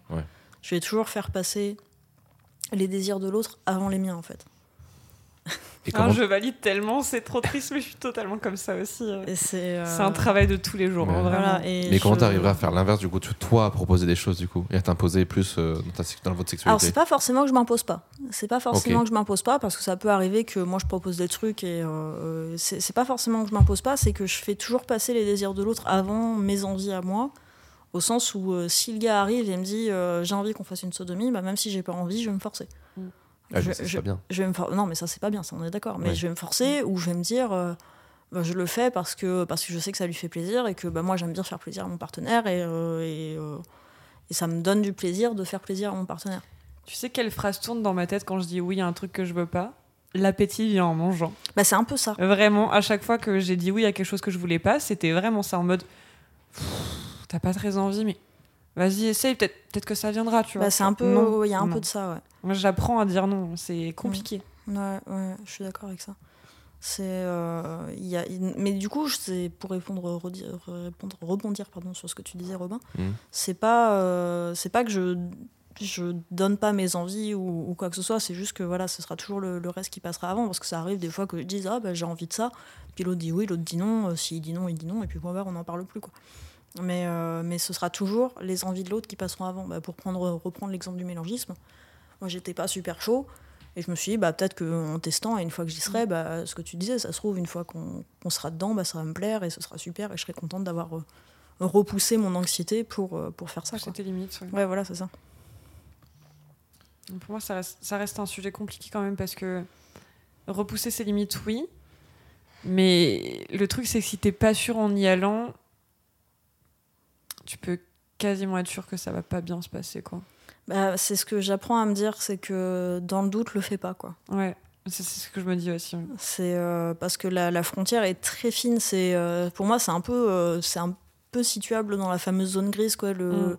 C'est cette espèce de non consentement, un peu, enfin, où tu sais pas trop si tu veux, si tu veux pas, si t'as envie, si t'as pas envie, si t'as pas envie, mais peut-être que t'auras envie après. Enfin, ouais, c'est la zone voilà, grise, c'est ça, ouais. Cet entre-deux un peu flou où tu sais pas, et en fait, dans le doute, il faudrait pas y aller, quoi. Parce qu'on ne devrait pas avoir à se forcer. C'est quelque chose qu'on a du mal à assimiler en tant que femme. Et parce qu'on nous a pas éduqués à ça, quoi. Non, et c'est ce que j'ai pensé tout à l'heure aussi. On nous éduque... Enfin, moi, c'est ce que je disais. En plus, moi, je me suis construite en relation à mes copains, et mes copains m'imposaient ça, enfin, et du coup tu te construis par rapport à ça, je dois le faire parce que l'autre a envie que je le fasse, et c'est pas sain, c'est clairement pas sain. Et tu vois, même en ayant un copain qui a toute la bienveillance du monde, et que la personne te dit mais dis-moi quand tu n'as pas envie, je n'ai pas envie que tu te forces, je le fais quand même, enfin je le faisais quand même, genre je me disais toujours, et souvent ils voyaient ma tête après, mais t'avais envie, j'étais pas vraiment au début, non. Mais pourquoi tu me le dis ? Du coup, il me fâchait. Enfin, il me fâchait. Il me disait que je devais pas faire ça, que lui, il voulait pas le faire si moi j'étais pas d'accord. Et pourtant, j'avais toujours ce truc de non, mais j'ai envie de lui faire plaisir. Il a envie. Moi, ça fait un petit moment qu'on l'a pas fait parce que j'avais pas envie. C'est un peu de ma faute. Il y a toujours cette culpabilisation derrière. Ça, la culpabilité, c'est dramatique. Après, je pense qu'il faut aussi se dire un truc. Et c'est peut-être un autre. En fait, c'est juste un niveau à rajouter. On parle souvent de t'as envie, t'as pas envie. Et on parle rarement du milieu, où t'es juste en mode j'ai envie de faire plaisir, mais moi j'ai pas envie de faire. Tu te fous de notre gueule, tu n'écoutes pas depuis tout à l'heure. Mais si, c'est ce que. On parle de la zone grise justement, de l'entre-deux. Pour moi, enfin. Mais il faut la démocratiser, c'est ce que je veux dire, tu vois. Oui. Tu vois, genre c'est un mode, voilà, c'est. T'as écouté, Robin. Non, mais si, j'écoute. Je fais le podcast, j'écoute. Mais c'est tu vois, en vrai, je me dis qu'il faut la démocratiser plus. Je sais qu'on est beaucoup dans un combat actuellement de lutte de il faut dire non. Mais il faut aussi se dire qu'il y a des gens qui aiment bien faire des choses sans attendre rien en retour. Par exemple, tu vois, moi on connaissait des gens, je crois que c'est avec toi que je connaissais, qui disaient mais moi j'aime juste faire des pipes à mon mec quand il est en train de geeker. Et qui attendent rien de plus. Oui. Triple check. Et et tu te dis mais ouais, mais c'est un truc de fou. Moi c'est un truc que j'aurais adoré faire par exemple à des partenaires. Me dire juste, là, je te donne juste un cuni et on y va. Mais c'est juste que j'ai jamais eu quelqu'un qui se sentait assez à l'aise de juste vivre ça. Oui, parce que c'est le genre de trucs qui doivent être vraiment discutés en amont et où il faut être d'accord avec l'autre que c'est OK et que...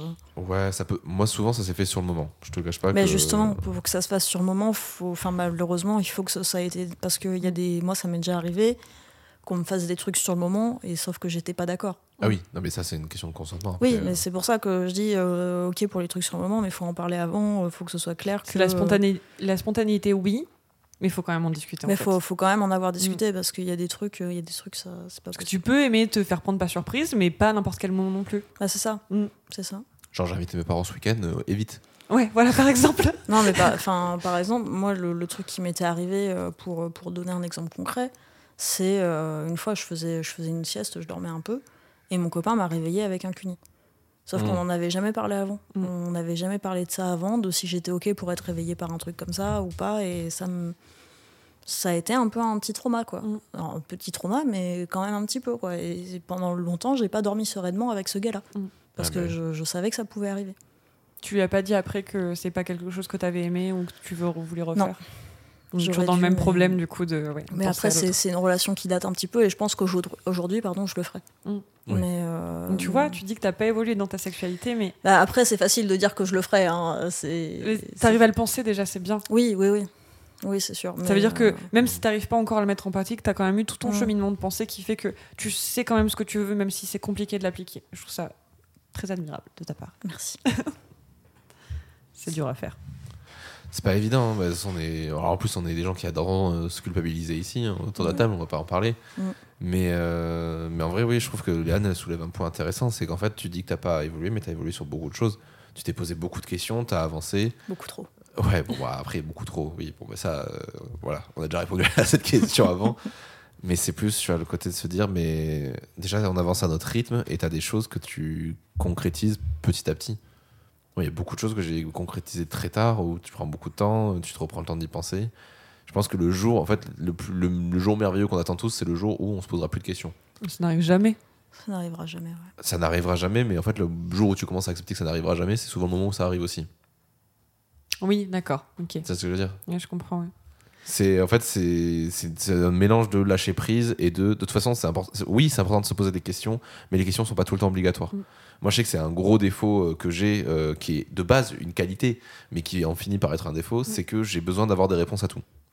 J'ai besoin de m'expliquer beaucoup de choses, et ce qui fait que du coup des fois il y a des choses qu'on parle beaucoup plus dans mon épisode, puisque c'est là-dessus où ça a pu être un défaut, c'est le fait de se dire oui non mais en fait là je voulais pas une réponse, je voulais des excuses. Je fais oui. Mais j'ai besoin de réponses. Je comprends pas. Moi-même, je comprends pas. Il y a des choses que je comprends pas ou j'y arrive pas. Et j'ai besoin d'avoir des réponses pour avancer. Et c'est vrai qu'aussi des fois de se dire, mais en fait, arrêtez des fois de chercher les réponses et juste prends ce qu'il y a à prendre, tu vois, tout en discutant. En fait, la communication est essentielle au questionnement. Et c'est ça qui, pour moi, rééquilibre du coup le fait de poser la tête et de plus poser de questions. Je suis d'accord. Voilà. Merci Robin. Ça fera 30 €. Hein. Bravo. Et tout à l'heure, tu parlais donc de ton cheminement de pensée, de ton évolution, etc. Y a des conseils que tu donnerais aux générations futures ou pas? C'est dur comme question, ça. Oui, c'est pas facile. Mais la vraie question qui est sous-jacente à ça, c'est un peu quel est le conseil que tu aurais aimé qu'on te donne aussi? Aussi, ouais. Oui, c'est vrai que ça se rejoint vachement. Ah ouais, complet. C'est dur comme question, ça. Bref. Moi, c'est pas forcément des conseils que j'aurais aimé qu'on me donne, c'est juste qu'on m'en parle en fait. Juste simplement qu'on m'en parle et pas comme quelque chose qui fait peur. Parce que ce que j'ai pas mentionné tout à l'heure, c'est que moi très tôt, on m'a expliqué ce que c'était un pervers sexuel. Genre super tôt. On parle pas de sexualité, mais on parle que du côté négatif. Parce que c'était un exhibitionniste et des trucs comme ça, quoi. Et quand je dis super tôt, c'est genre à 8 ans, je savais ce que c'était, quoi. Donc voilà, si c'est pas un conseil, mais c'est genre juste en parler, quoi. Essayer de pas avoir honte et d'en parler avec des gens, et juste ça je pense déjà moi ça m'aurait aidé en tout cas d'en parler plus facilement, parce que à partir du moment où je me suis retrouvée dans des relations où je pouvais en parler, où je pouvais échanger sur ça tout de suite était beaucoup mieux, quoi. Où j'arrivais à dire comment ça s'est passé, qu'est-ce qui était bien, qu'est-ce qui était pas bien, qu'est-ce qu'on pourrait faire mieux, qu'est-ce que tu vois, à partir du moment où ça s'est rentré, où j'ai commencé à avoir quelques relations où ça se passait comme ça, ça a débloqué plein de trucs en fait. Donc, juste, faut en parler, quoi. Je suis bien d'accord. Pas grand-chose d'autre à dire que ça. De toutes ces réflexions que t'as eues, c'est quoi la dernière chose que t'as apprise sur le sexe? Ça aussi, c'est dur comme question. C'est pas forcément récent, mais c'est la dernière chose qui t'a marqué, que t'as appris. Que faut pas hésiter à dire non, quoi. Que c'est pas parce que... Faut pas avoir peur de ce que l'autre va penser. En fait, parce que moi c'était ça beaucoup, souvent je dis pas non, enfin je dis oui à tout parce que j'ai peur que l'autre pense que je suis une sainte nitouche ou que je suis chiante ou que machin, et juste faut pas avoir peur de ça, quoi. S'il veut penser ça, il pensera ça, et tant pis pour lui, quoi. Enfin, ou tant pis pour elle, ça marche dans les deux sens d'ailleurs, mais enfin ça marche pour tout le monde, mais juste pas. Enfin, c'est le dernier truc que j'essaie de me rentrer dans le crâne, quoi. C'est pas avoir peur de ce que l'autre va penser. C'est un bon conseil, je trouve. Merci. Et c'est quoi la question que tu aurais aimé qu'on te pose ici ou que tu pensais qu'on allait te poser? Alors je sais pas. Non, je sais pas trop. J'avais pas spécialement d'attente en arrivant, donc je savais qu'on allait parler sexualité, etc. Après, ça tiendrait qu'à moi, on pourrait parler encore pendant des heures de ça parce que j'adore parler de ça. Mais non, j'ai pas spécialement de questions qui m'ont manqué ou quoi. Et est-ce qu'il y a autre chose que tu aurais voulu partager avec nous ou pas?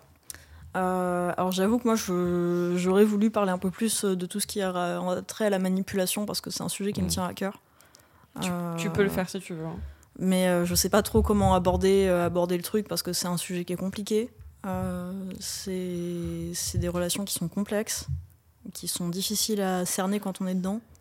Et c'est juste que voilà, moi sortant d'une relation comme ça qui a duré 1 an, ça me tient à cœur. Et je sais que tu m'avais envoyé un message pour venir juste après l'interview de ma cousine qui elle avait balancé tout ça, mais dis-toi qu'elle avait quasiment presque 10 ans de recul sur la situation. Mmh.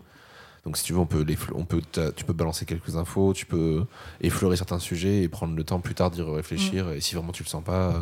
Non, mais j'ai envie d'en parler parce que ça va déjà mieux. Alors déjà, j'ai une armée de thérapeutes avec moi qui me soutiennent. Non, mais ça pareil, si vous avez besoin, allez voir une sexologue, c'est trop bien.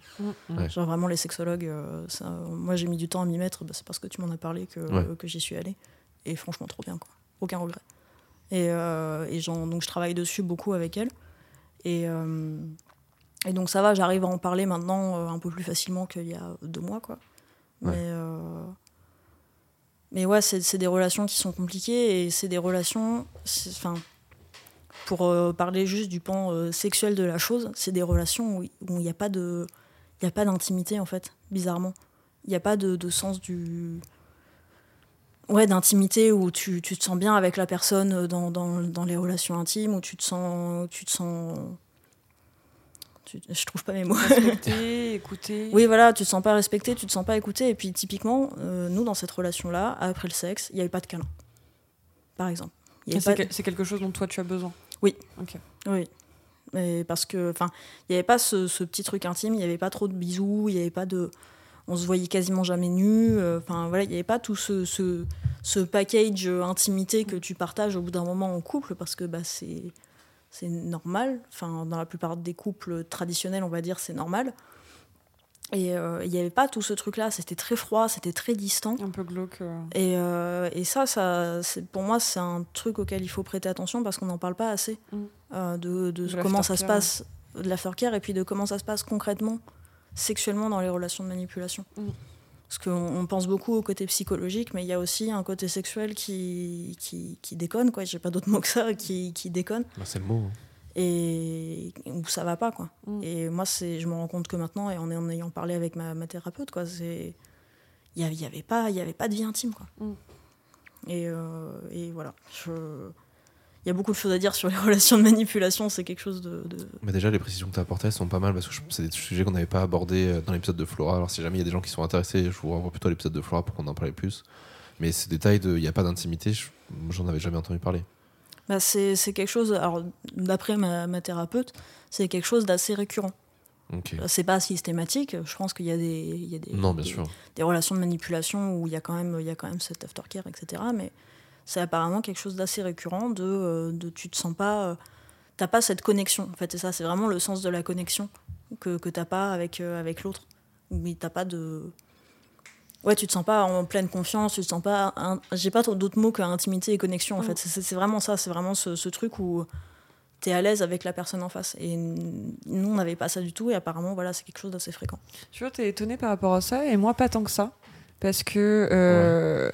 Pour moi, il y a la chose qui déconne. Alors après, je parle de ça vraiment d'un côté très extérieur à ce genre de relation, parce que je considère pas en avoir vraiment vécu une, même si j'ai eu pas mal de comportements déconnants. Mais il y a ce côté, on ne récompense pas l'autre. Et ouais. Pour moi, l'aftercare, c'est entre guillemets une récompense. Donc ça veut dire que là, tu viens de coucher avec ton partenaire et il se désintéresse de toi. Ouais. Et pour moi, ça reste de la manipulation. Ouais. Du coup, vraiment, tu, ouais. c'est Parce que c'est quelque chose dont tu as besoin d'être valorisé, tu as besoin d'être coucouné, tu vois, enfin, chez beaucoup de personnes en tout cas, et il y a vraiment ce truc de récompense, et c'est la personne toxique qui va décider de quand tu auras ta récompense, ouais. tu vois.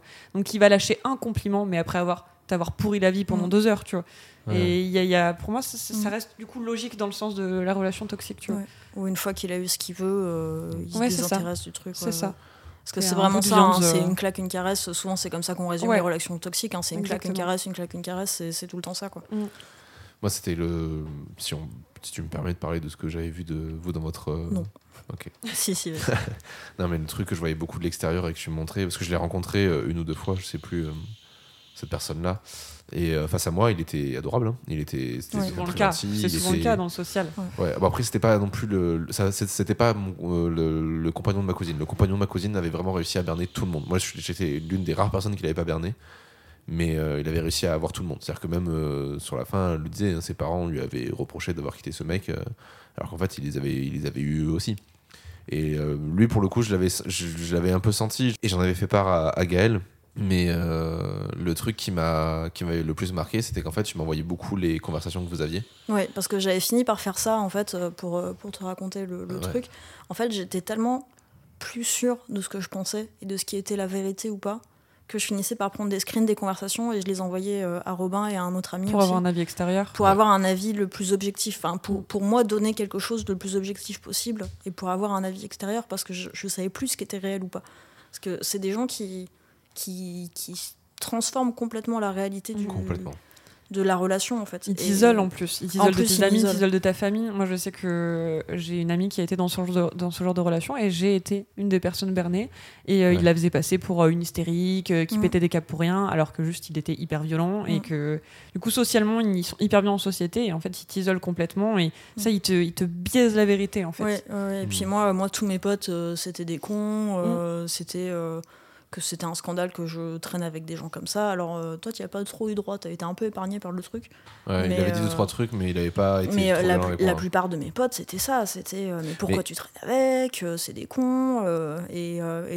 Ça commençait, quand je suis partie, ça commençait à être le cas avec ma famille aussi, quoi. Après, remettons dans le contexte, moi j'étais à Bordeaux et vous n'étiez pas de Bordeaux. Du coup, j'étais loin, il y avait déjà de la distance. Oui, c'est ça.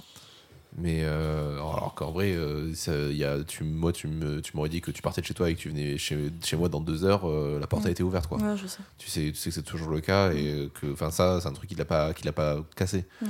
Mais moi, concrètement, dans tous les messages que tu m'as envoyés de vos conversations, je pense qu'il y avait même pas 5% de choses sur lesquelles j'étais d'accord avec lui. Tout le reste, j'étais en mode mais c'est du bullshit, il est en train de te retourner la tête. Ouais. Et il t'a retourné la tête. Du lavage de cerveau. Hein. Mais complètement. Et en plus de ça, même les fois où c'était pas pour te retourner la tête, j'étais juste en mode, mais en fait, personne n'a le droit de te parler comme ça. Et si c'est pas indiscret, t'es pas obligé de répondre si tu veux pas. Comment tu t'es sortie de ça, toi ? Parce que j'ai plus le choix. Okay. Parce que c'est toi qui es partie, du coup ? Oui, c'est moi qui suis partie, parce que je suis arrivée à un stade où c'était ça, où je me foutais en l'air. Okay. C'est vraiment, j'en suis arrivée à un stade où j'envisageais les urgences psychiatriques. Parce que, grâce à Robin d'ailleurs, parce que sans lui, je n'aurais pas pensé à aller aux urgences psychiatriques, et j'y aurais sans doute fini quand même. Pour pas me porter toutes les fleurs, c'est Laura Lambert, celle avec qui je fais le podcast Les Évos, qui m'a parlé des urgences psychiatriques pour la première fois, qui m'avait conseillé aussi éventuellement d'y aller une fois. Et c'est pour ça que je l'avais conseillé aussi à Gaëlle, c'est que si jamais vraiment tu le sens pas, urgences psychiatriques. Eux, ils te prennent en charge directement et ils sont au courant, ça arrive souvent. L'histoire a prouvé que non, l'expérience a prouvé que c'est faux. Qu'il faut vraiment que tu sois au bout du rouleau pour qu'ils te prennent, sinon il faut être venu plusieurs fois pour qu'ils te prennent en charge. Ouais. Parce que j'y suis allée, j'ai fini par y aller après ça, et ils m'ont dit vous allez pas assez mal pour nous, quoi. Après, ça fait un peu en l'air, mais je vais pas assez mal. Ça fait un peu du mal à entendre. Ouais. Quand t'es en larmes devant la psy et qu'elle te dit vous allez pas assez mal pour nous, t'es là. Je fais quoi ? Je me taille les veines pour aller plus mal ? C'est un peu ça. Donc, après, c'est peut-être les urgences psychiatriques précisément où je suis allée qui sont comme ça. Et... Ça dépend sur qui tu tombes, je pense. Ouais, aussi. C'était après votre déménagement, ou c'était sur le lieu de votre déménagement ? Non, ça, c'était après la rupture. C'était après la rupture ? Ouais, c'était après la rupture chez moi où j'habite actuellement. Ouais, il t'a laissé partir ? Il m'a laissé partir. Alors, sur ça, je peux m'estimer heureuse parce qu'il a compris avant que je vienne récupérer mes affaires. Parce qu'en fait, j'en pouvais plus.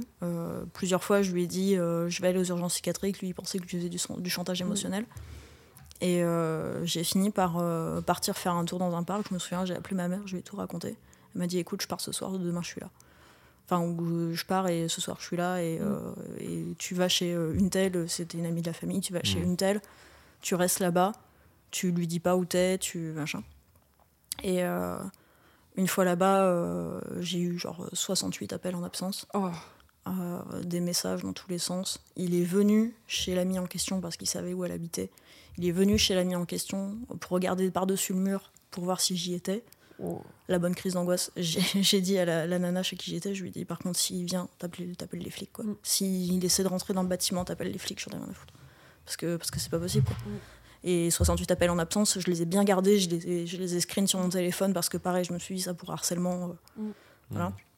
Ça n'a pas été jusque-là. Mais une fois qu'il a eu compris, une fois qu'il a été... il a aussi hacké mon compte Facebook, où il a vu une conversation que j'avais avec un autre très bon ami. Où je lui en parlais et je lui disais non mais là je vais aller récupérer mes affaires, c'est bon, ma mère est là, etc. Donc une fois qu'il a eu compris ça, il a commencé de lui-même à rassembler mes affaires. Okay.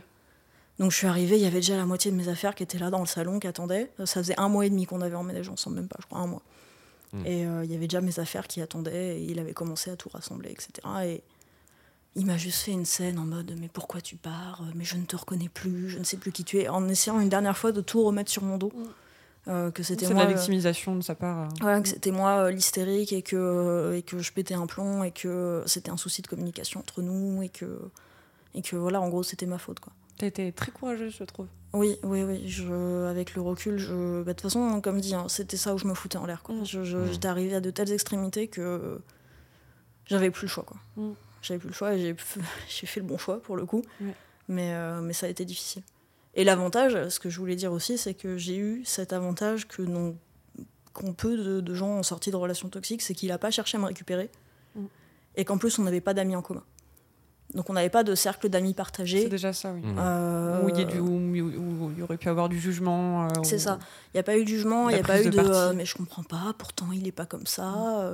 Je n'ai pas eu ça.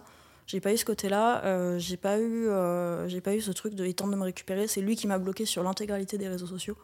Il a bloqué mon numéro de téléphone, j'avais oublié des trucs chez lui, j'ai dû lui envoyer un message avec le portable de ma mère parce qu'il avait bloqué mon numéro, donc il aurait pas vu mes messages.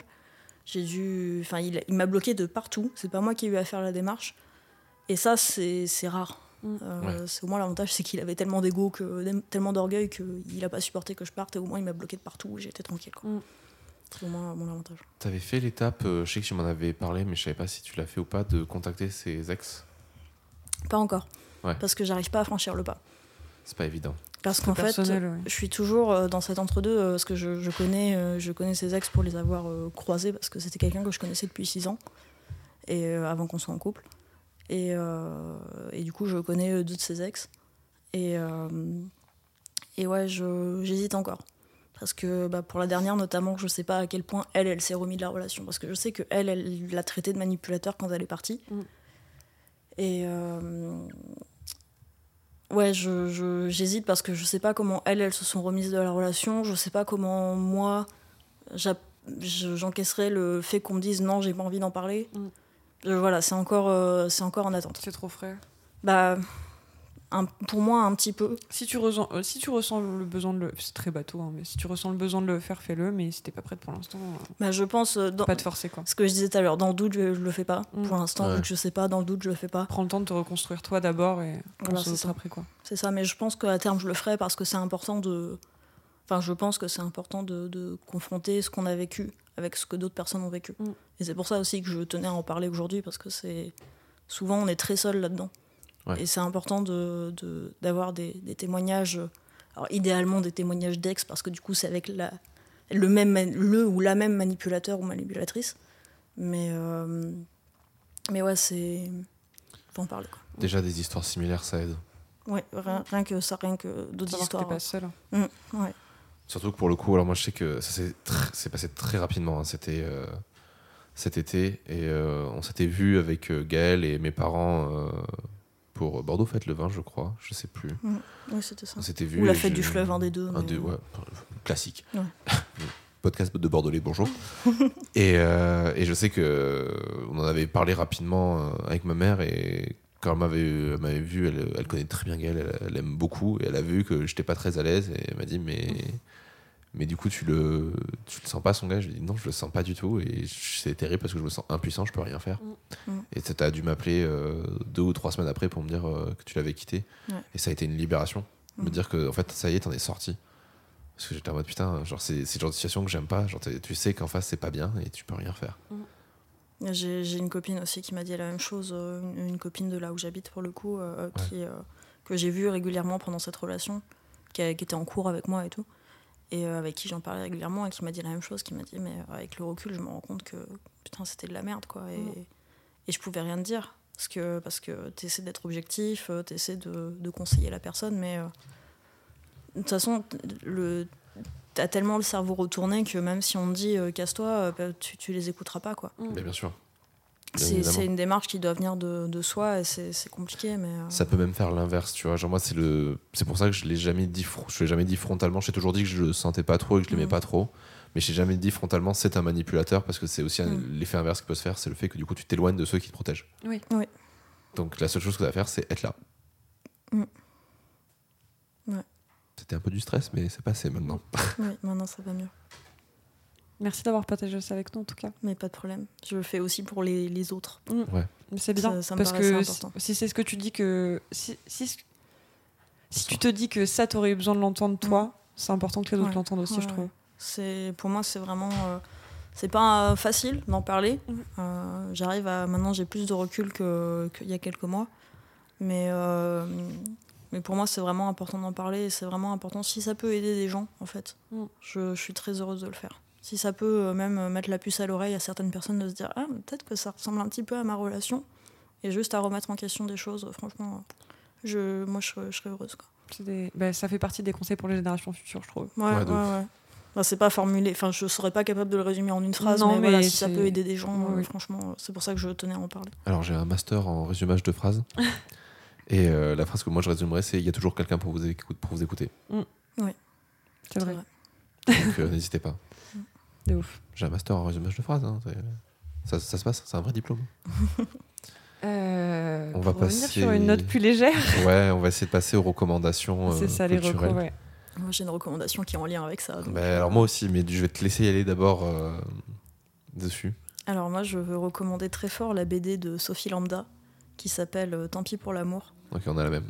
Ah ouais, ouais. Ah, c'est marrant ça. Qui est une BD pas facile à lire, mais qui est nécessaire. Qui parle de relations, de relations toxiques, de relations de manipulation, parce qu'elle-même, elle est passée par une relation comme ça. Je crois, est-ce qu'elle est brune avec un carré court ? Oui, je crois. J'ai vu une vidéo d'elle tout à l'heure. Je connaissais sa BD. La BD, c'est elle avec son gars sous un parapluie, le gars dessine un cœur, et elle le regarde trop mal.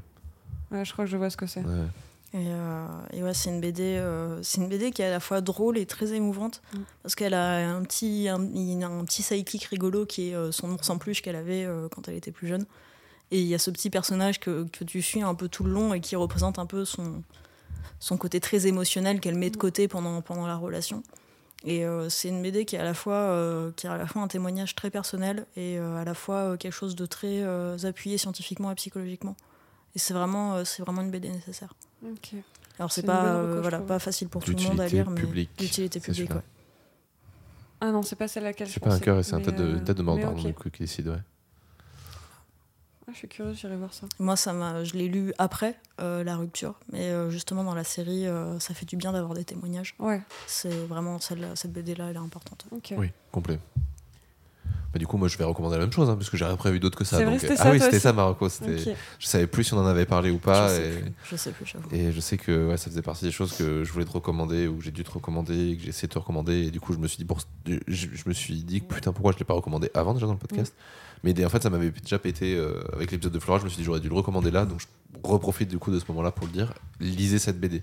Je sais que les premières fois que j'en avais parlé, je m'étais dit, le seul truc qui m'a un peu gêné, c'était le côté moitié narration, moitié explication, et qu'en fait toute la fin du bouquin c'est que des explications et de comment faire et machin. C'est nécessaire. Et en fait c'est après en avoir parlé avec des gens qui ont vécu ça, c'est nécessaire.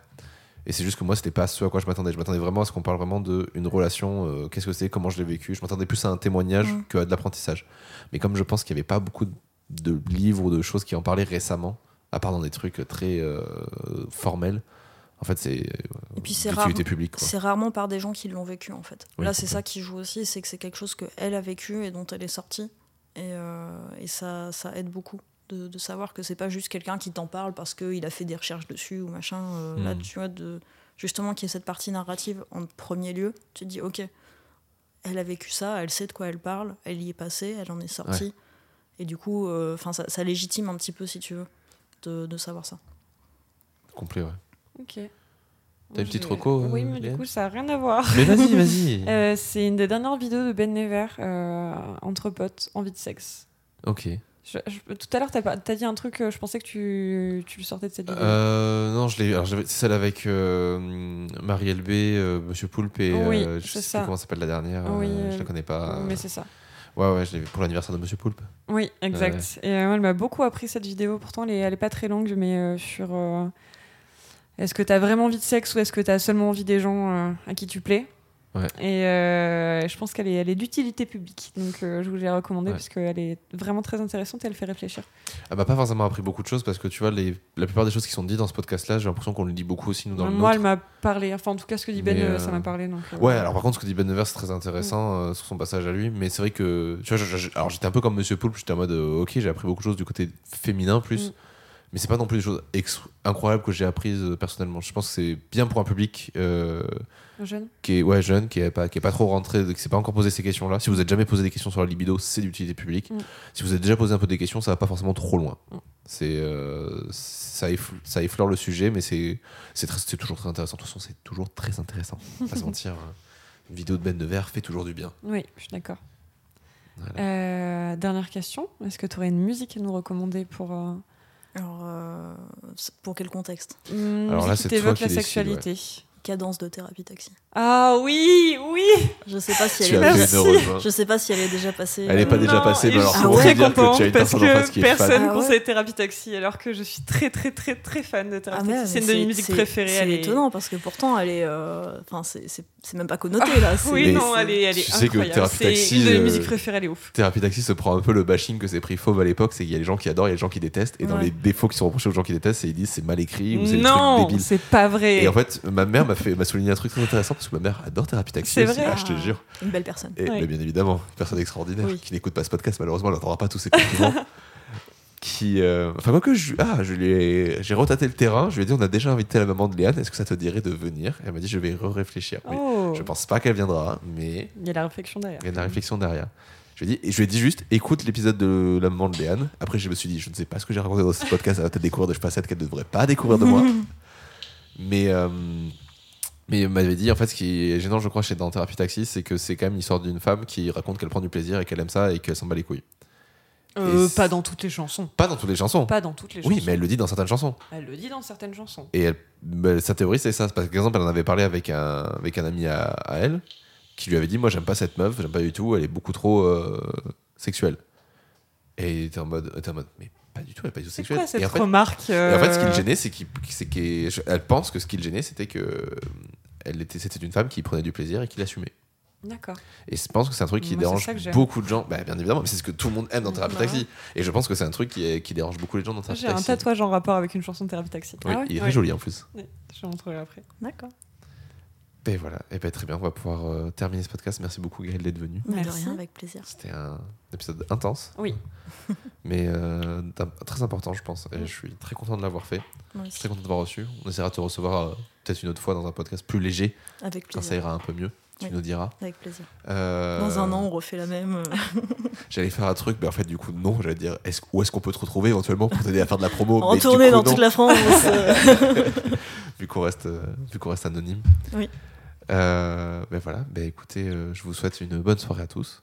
Merci. Merci. Léane, je te dis à bientôt pour un prochain épisode. Robin. Un prochain épisode 2. Toujours dans les bons coups. Oui.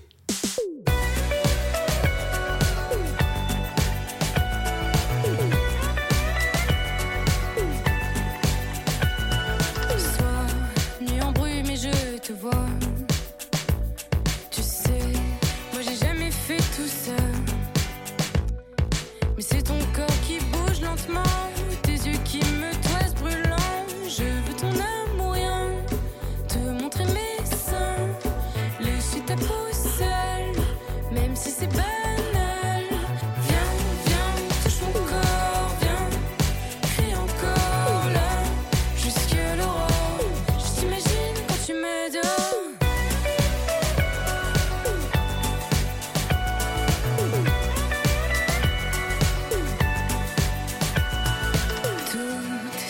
laisse autour de toi. Viens.